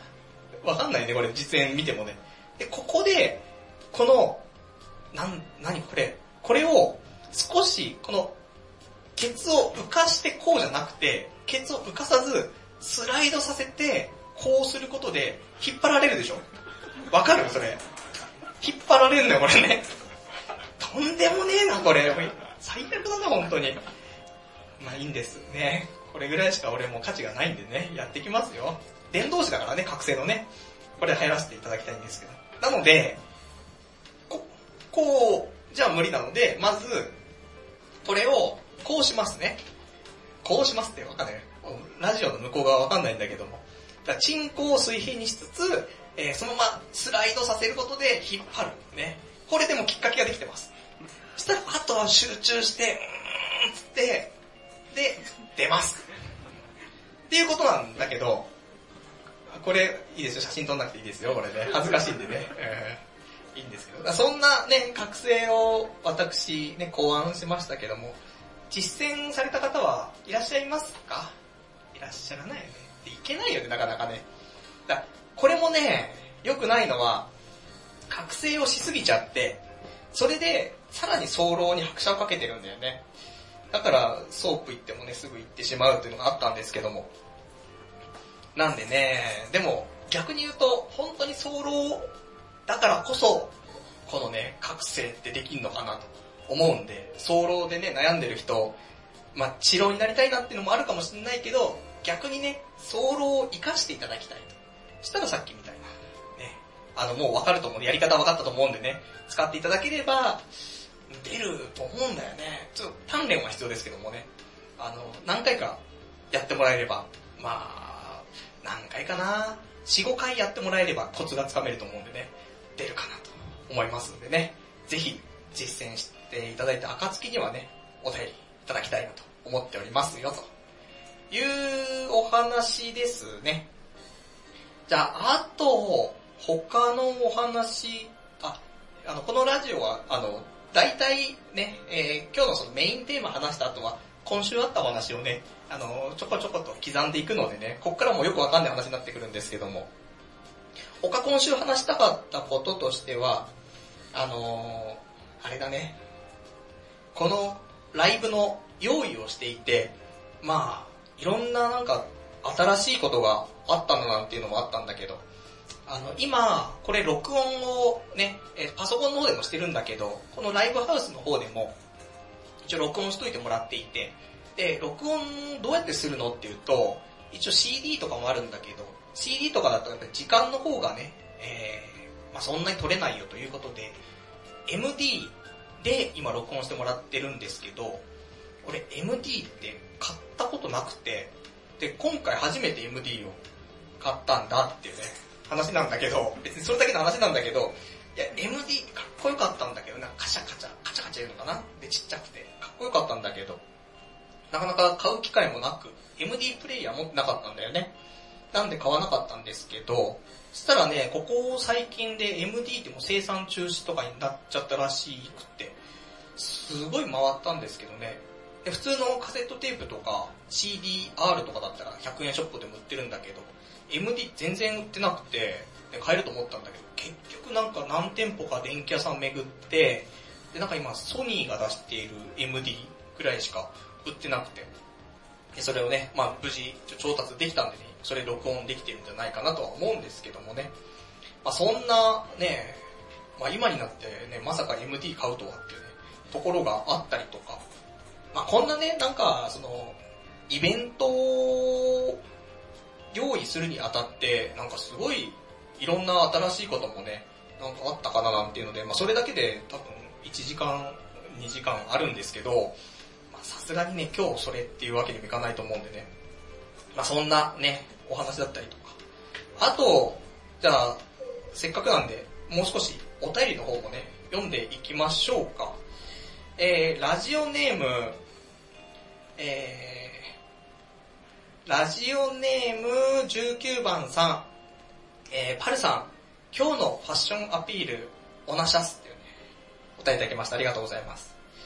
じゃあ今日のファッションなんですけども、ね、えー、立ち上がりますけど、これチンコ立ってないんですよ。チンコでこれ、あの、服なんでね、あれなんですけど。今日は、えー、T シャツが仮面ライダーブラックの T シャツを着ていますが、これ前にちょっとね、えー、ラジオでお話ししました GU で買った仮面ライダーブラックなんですけど、着る機会がね、全くなくて、今日しかないなと、金色だしなんか入るかなと思ってね、まあそんなちょっと著作権的にどうなのかなと思ったんですけど、で、そんなね、あとはあの、あの、ファッション性の高い靴下をちょっと履いてますっていうね、そんなね、ちょっとそん、うん、そうだね、そんなにファッションがね、基本的に全部もう GU で固めてるね。GU、GU、GU だね。大体もう GU で、ね、固めてますね。もうファッションハイセンスだからね。こんなになっちゃってますけども。で、あと、えー、ラジオネーム、えー、20番さん。えー、パルさんが、膝の上に携帯置いているけど、落ちないか、ハラハラしてしまうというね、お答えいただきました。ありがとうございます。そんな置いてた？こんな？まあでもね、安定感のあるね、いい太ももしてるかなと思いますんでね、大丈夫かなと思いますけども。あとは、ラジオネーム、えー、21番さん。現場から画像がツイッターに上がってこない件っていう、答えいただきました。ありがとうございます。皆さん待っているのかもしれないですからね、さっき撮った、あの、覚醒の横向きの画像をツイッターでアップしていただいてもいいですけど、ね、誰得だって話だし、ツイッターでね、つぶやくことで、ちょっと皆さんの、なんか、ね、いろいろと疑われるところもあるのかなと、ね、思いますから、まあ、ほどほどでね、まあ、あげたい人はあげていただけたら、ね、そう思いますね。じゃあ、あとは、えー、そうだね、あと、他ラジオネーム、どれかな？ちょっと、わかんなくなってきてしまいましたけども。そうで、あと、ちょっと、話戻っちゃうんですけど、あのー、風俗、ここ最近ちょっとね、本当は行きたくなかったんですよ。で、っていうのも、今回ね、スペシャルウィークだからっていうことでね、あの、行くことにしましたけども、あのー、最近すごい太ってきて、ね、まあパッと見わかわかる、わかるよね。多分なんか熱くなってきちゃったんだよね。お腹は、本当はもっと出てるんですけど、ちょっと今、引っ込めてますけども。ね、そんなんで、まあ本当はあと3キロぐらい痩せたいんですけどね、ここ最近は。もう61、2ぐらいちょっとあるので、これ痩せてから、やっぱりソープとかね、行きたいなって思っていたのと、あとね、ちょっとお腹のかぶれがね、治んないんですよね、3ヶ月ぐらいね。これ治ったら行きたいなと思ったんですけどもね。まあその辺もね、太ってる、かつ、ね、ちょっとなんか、その辺かぶれちゃってる、ね、ところで、どうかななんてね、ちょっと思ってたんでですけども、やっぱりね、こうやって公開収録やるっていうことだからね、何か大きなネタがって思うと、そんなことも言ってられないなと思ってね、まあそんな感じでね、えー、今回は、ソープにちょっとね、行ってきましたっていうね、そういうちょっとお話ですね。じゃあ、あと、えー、じゃあお別れのコーナー行く前に、最後、そうだね、ポケモンの話だけ、ね、ちょっとして、ね、えー、っとお別れのコーナー行きたいと思うんですけども、えー、ポケモン、皆さんはやられていらっしゃいますかね？やってる方手を挙げていただいてもよろしいでしょうか？やってるね、やってない方もいらっしゃいますと思うけ思いますけど、まあね、ちょっとポケモン最近流行ってるからね、まあやってる人、やっぱこうやって多いんだなっていう印象ですけど、一応今週の私ポケモン情報なんですが、えー、ようやくレベルが23になりまして、ほど、まあ、もっと上の人もいると思うんですけど、まあまあ頑張ってるじゃないと言ってもらえるのかなと。で、えー、捕まえたポケモンの種類は98種類と。あともう2匹なんで、まあこの後ね、あの、打ち上げとか、まあ移動してる間に2匹ぐらいちょっと捕まえて100匹になってね、気持ちよくね、ちょっとお酒飲みたいなと思ってるんですけども、いや、本当はこのね、えー、公開収録して、ね、用意をいっぱいしないといけなくて忙しかったんですけど、いつだ、昨日？一昨日？ね、わかりませんけども、なんか、ワンリキが、ワンリキの巣がね、えー、どこぞにあるって話を聞いて、ワンリキを一匹捕まえれば、それで一種類でしょ？で、いっぱい捕まえて進化させて2種類になって、さらにもう1種類ね、進化するから、これ3種類になるじゃんと思って、そしたら100匹超えるじゃんと思って、えー、この間、エゴタの森公園にね、ちょっと行ってきましたけどもね、全くワンリキ出ないっていうね、全然巣じゃねえじゃねえかっていうね、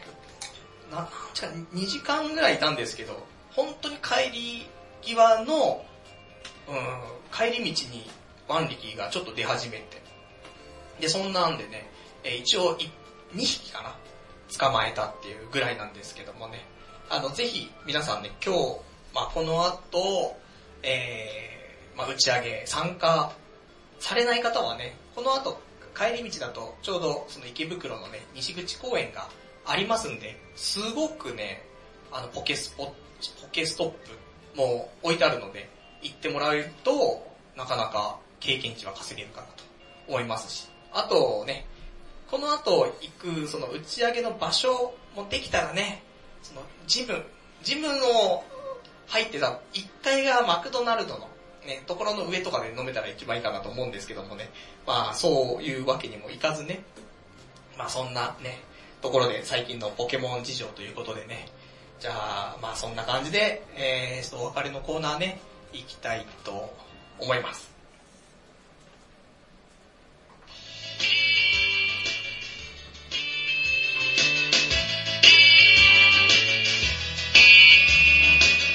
合計ネットアットネトラジじゃあ、お時間もね、届きましたから、お別れのコーナーしていきたいと思いますと。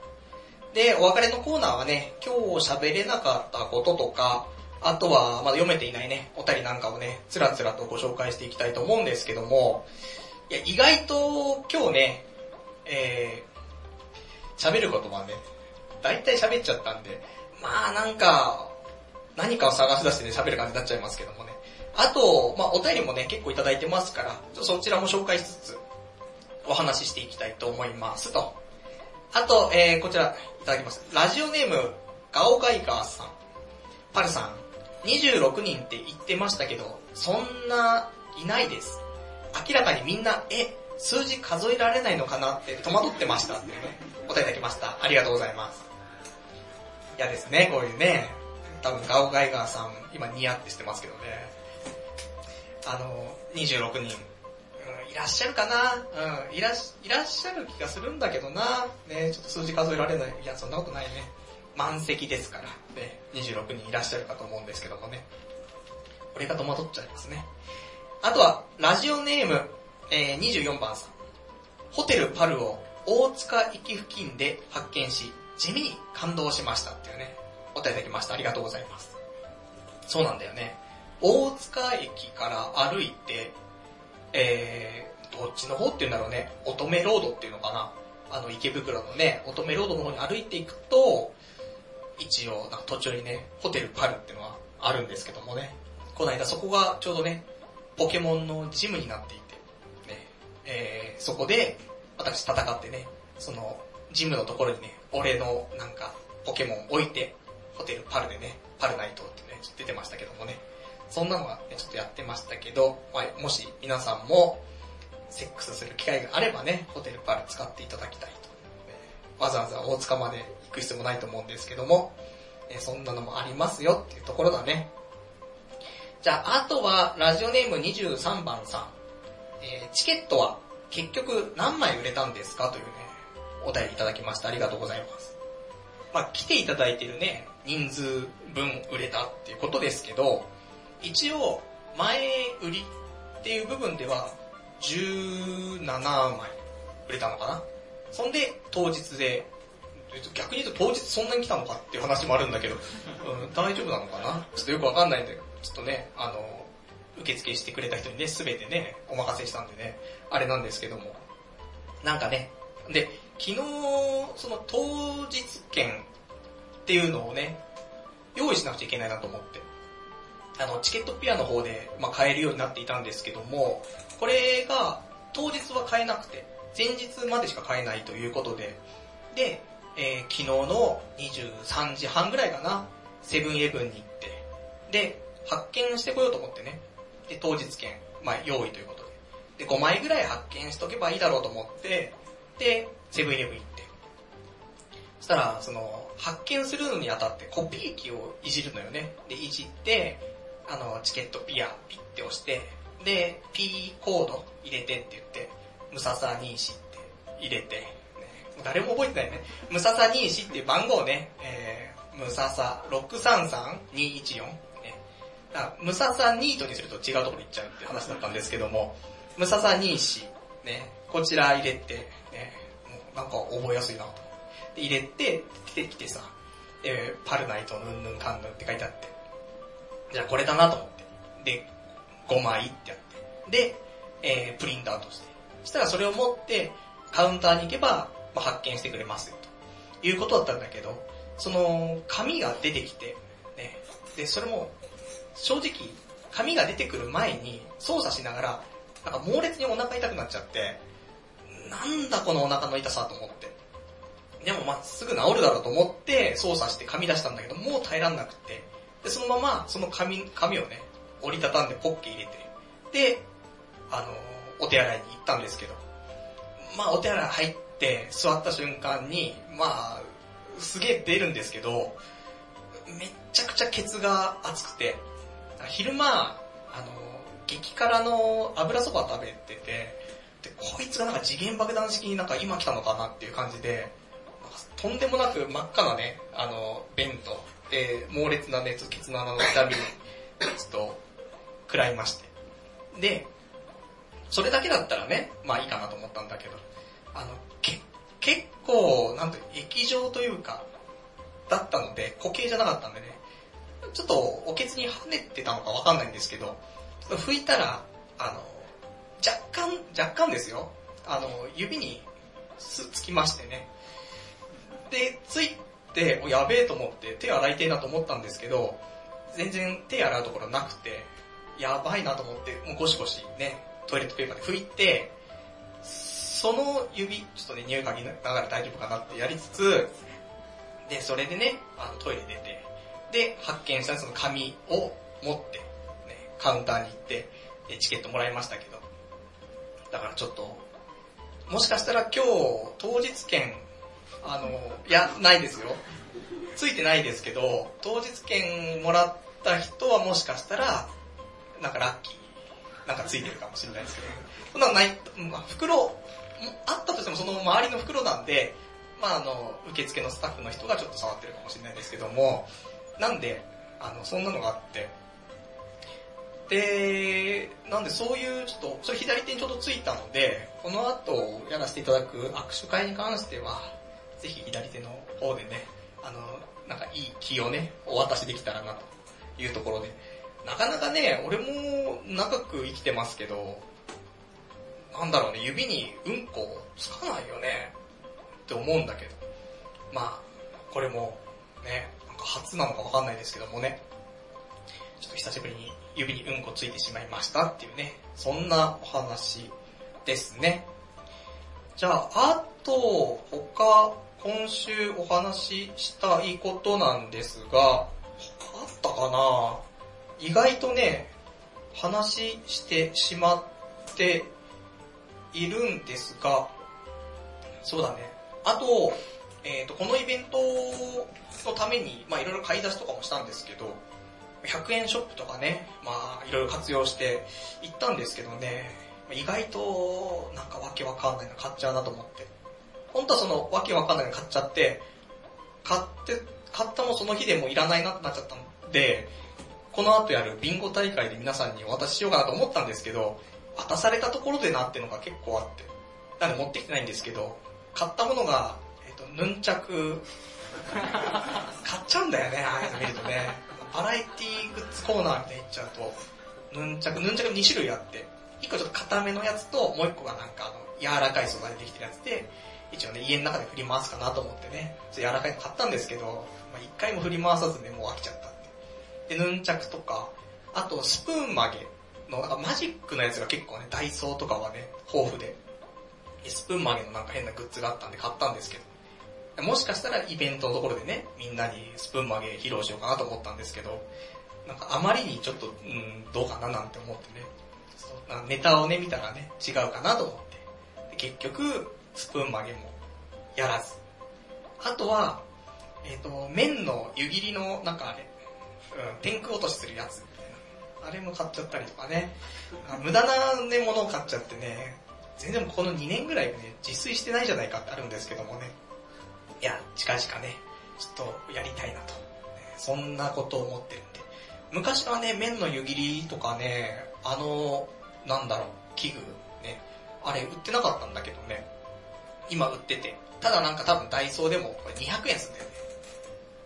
買っちゃったんだけど、なんか何なんだろうなって思うんだけど、ああいうところ行くとね、ついつい買ってしまうなっていうね、そんなお話ですね。じゃあ、あとね、えー、他のお話なんですけども、そうだね、あのーせっかくなんで、この後ね、終わりましたら、えー、ちょっとまあ休憩を挟んで、ねずっとこの、なんか池袋の、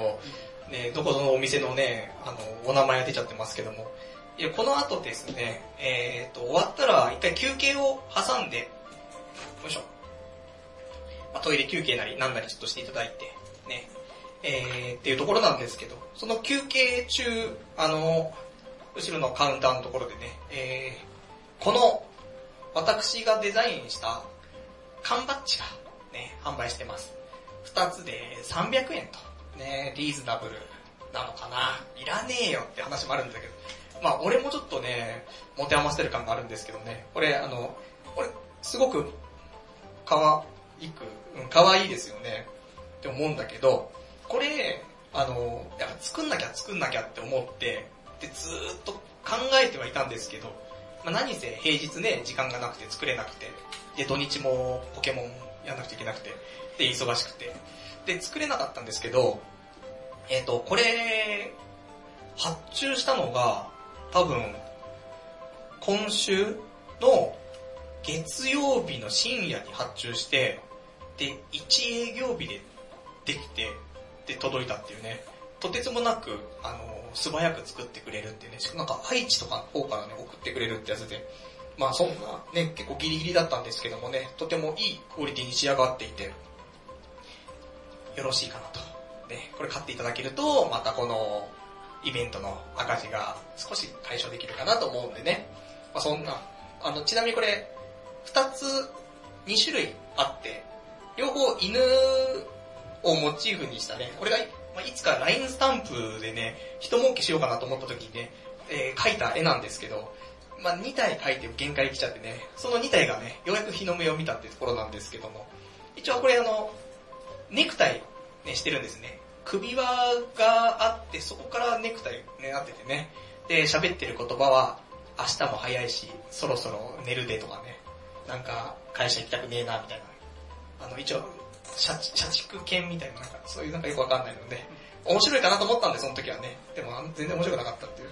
やつなんですけど、まあでもパッと見ね、なんか、うん、ど、どうかな、うん、よかったらね、あの、寄付すると思ってね、買っていただけたら嬉しいな、というところだね。じゃあ、あとは、そうだね、他、まあこの後も、えー、まあビンゴ大会、ビンゴ大会ってね、って思ったけど、まあじゃんけん大会でいいでしょと思ってね、ビンゴしますけど、そこの商品とかもね、まあ、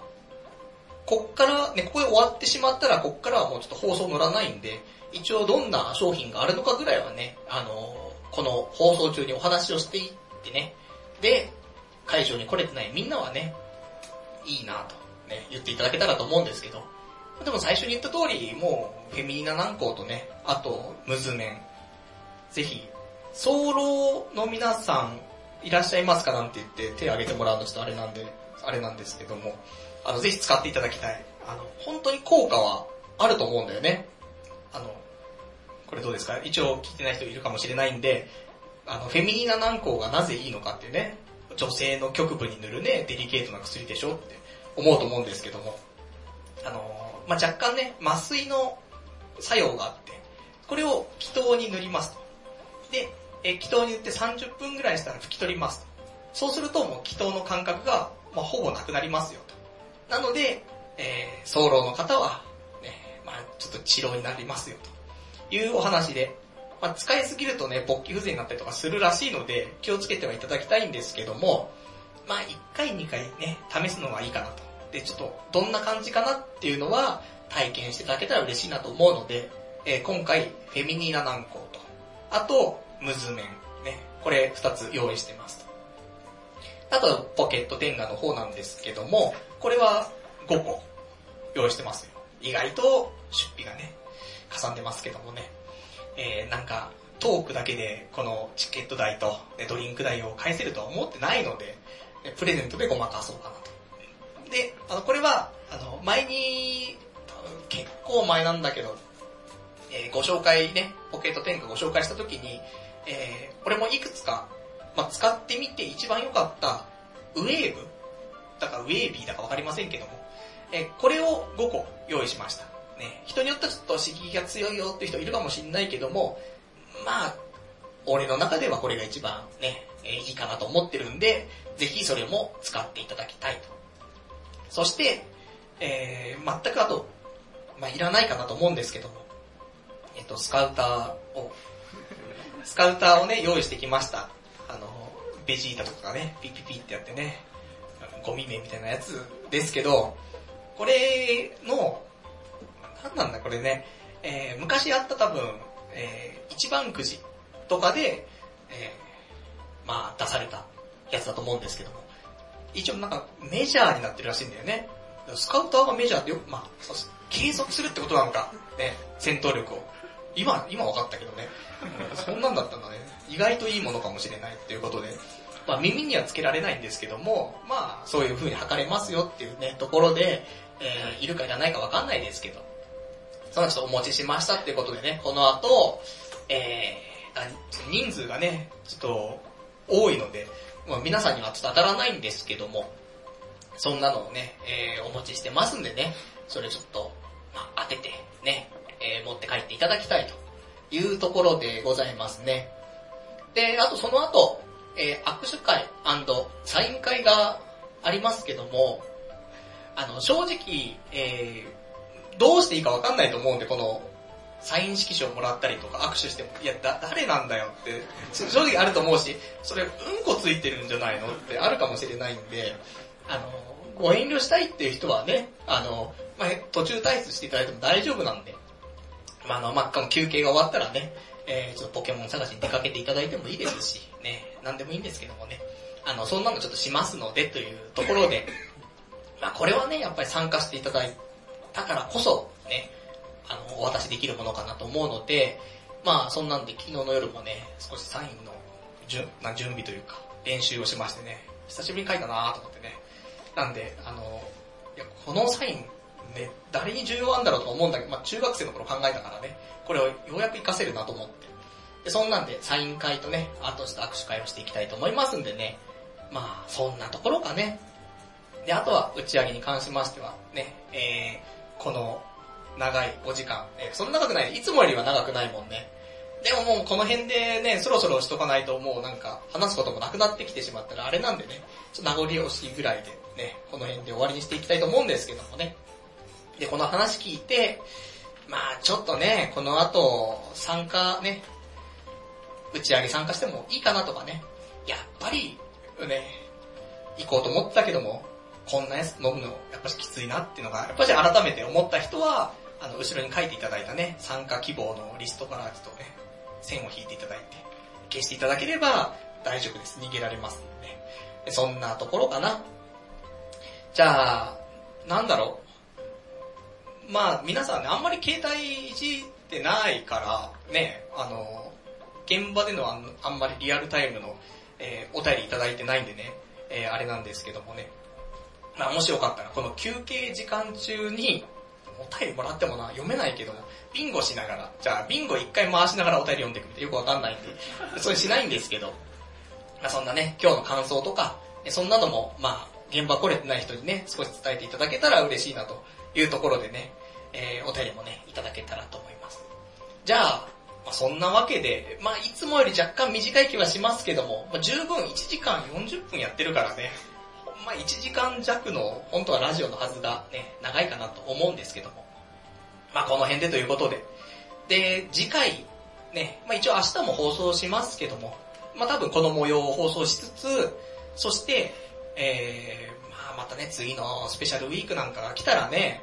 どうなんでしょうか。あの、こういうイベントをするのか、ね、どうか。ただね、この、お盆とか、ね、外して、もう少し、皆さん集まりやすいお日にちをね、設定して、リベンジ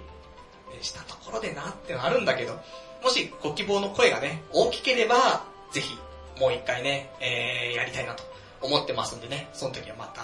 足をね、運んでいただけたらありがたいなというところでございます。じゃあ、そんな感じでね、えー、今日も長い間ね、ご視聴いただきましてありがとうございました。それでは、また来週お会いいたしましょう。さようなら。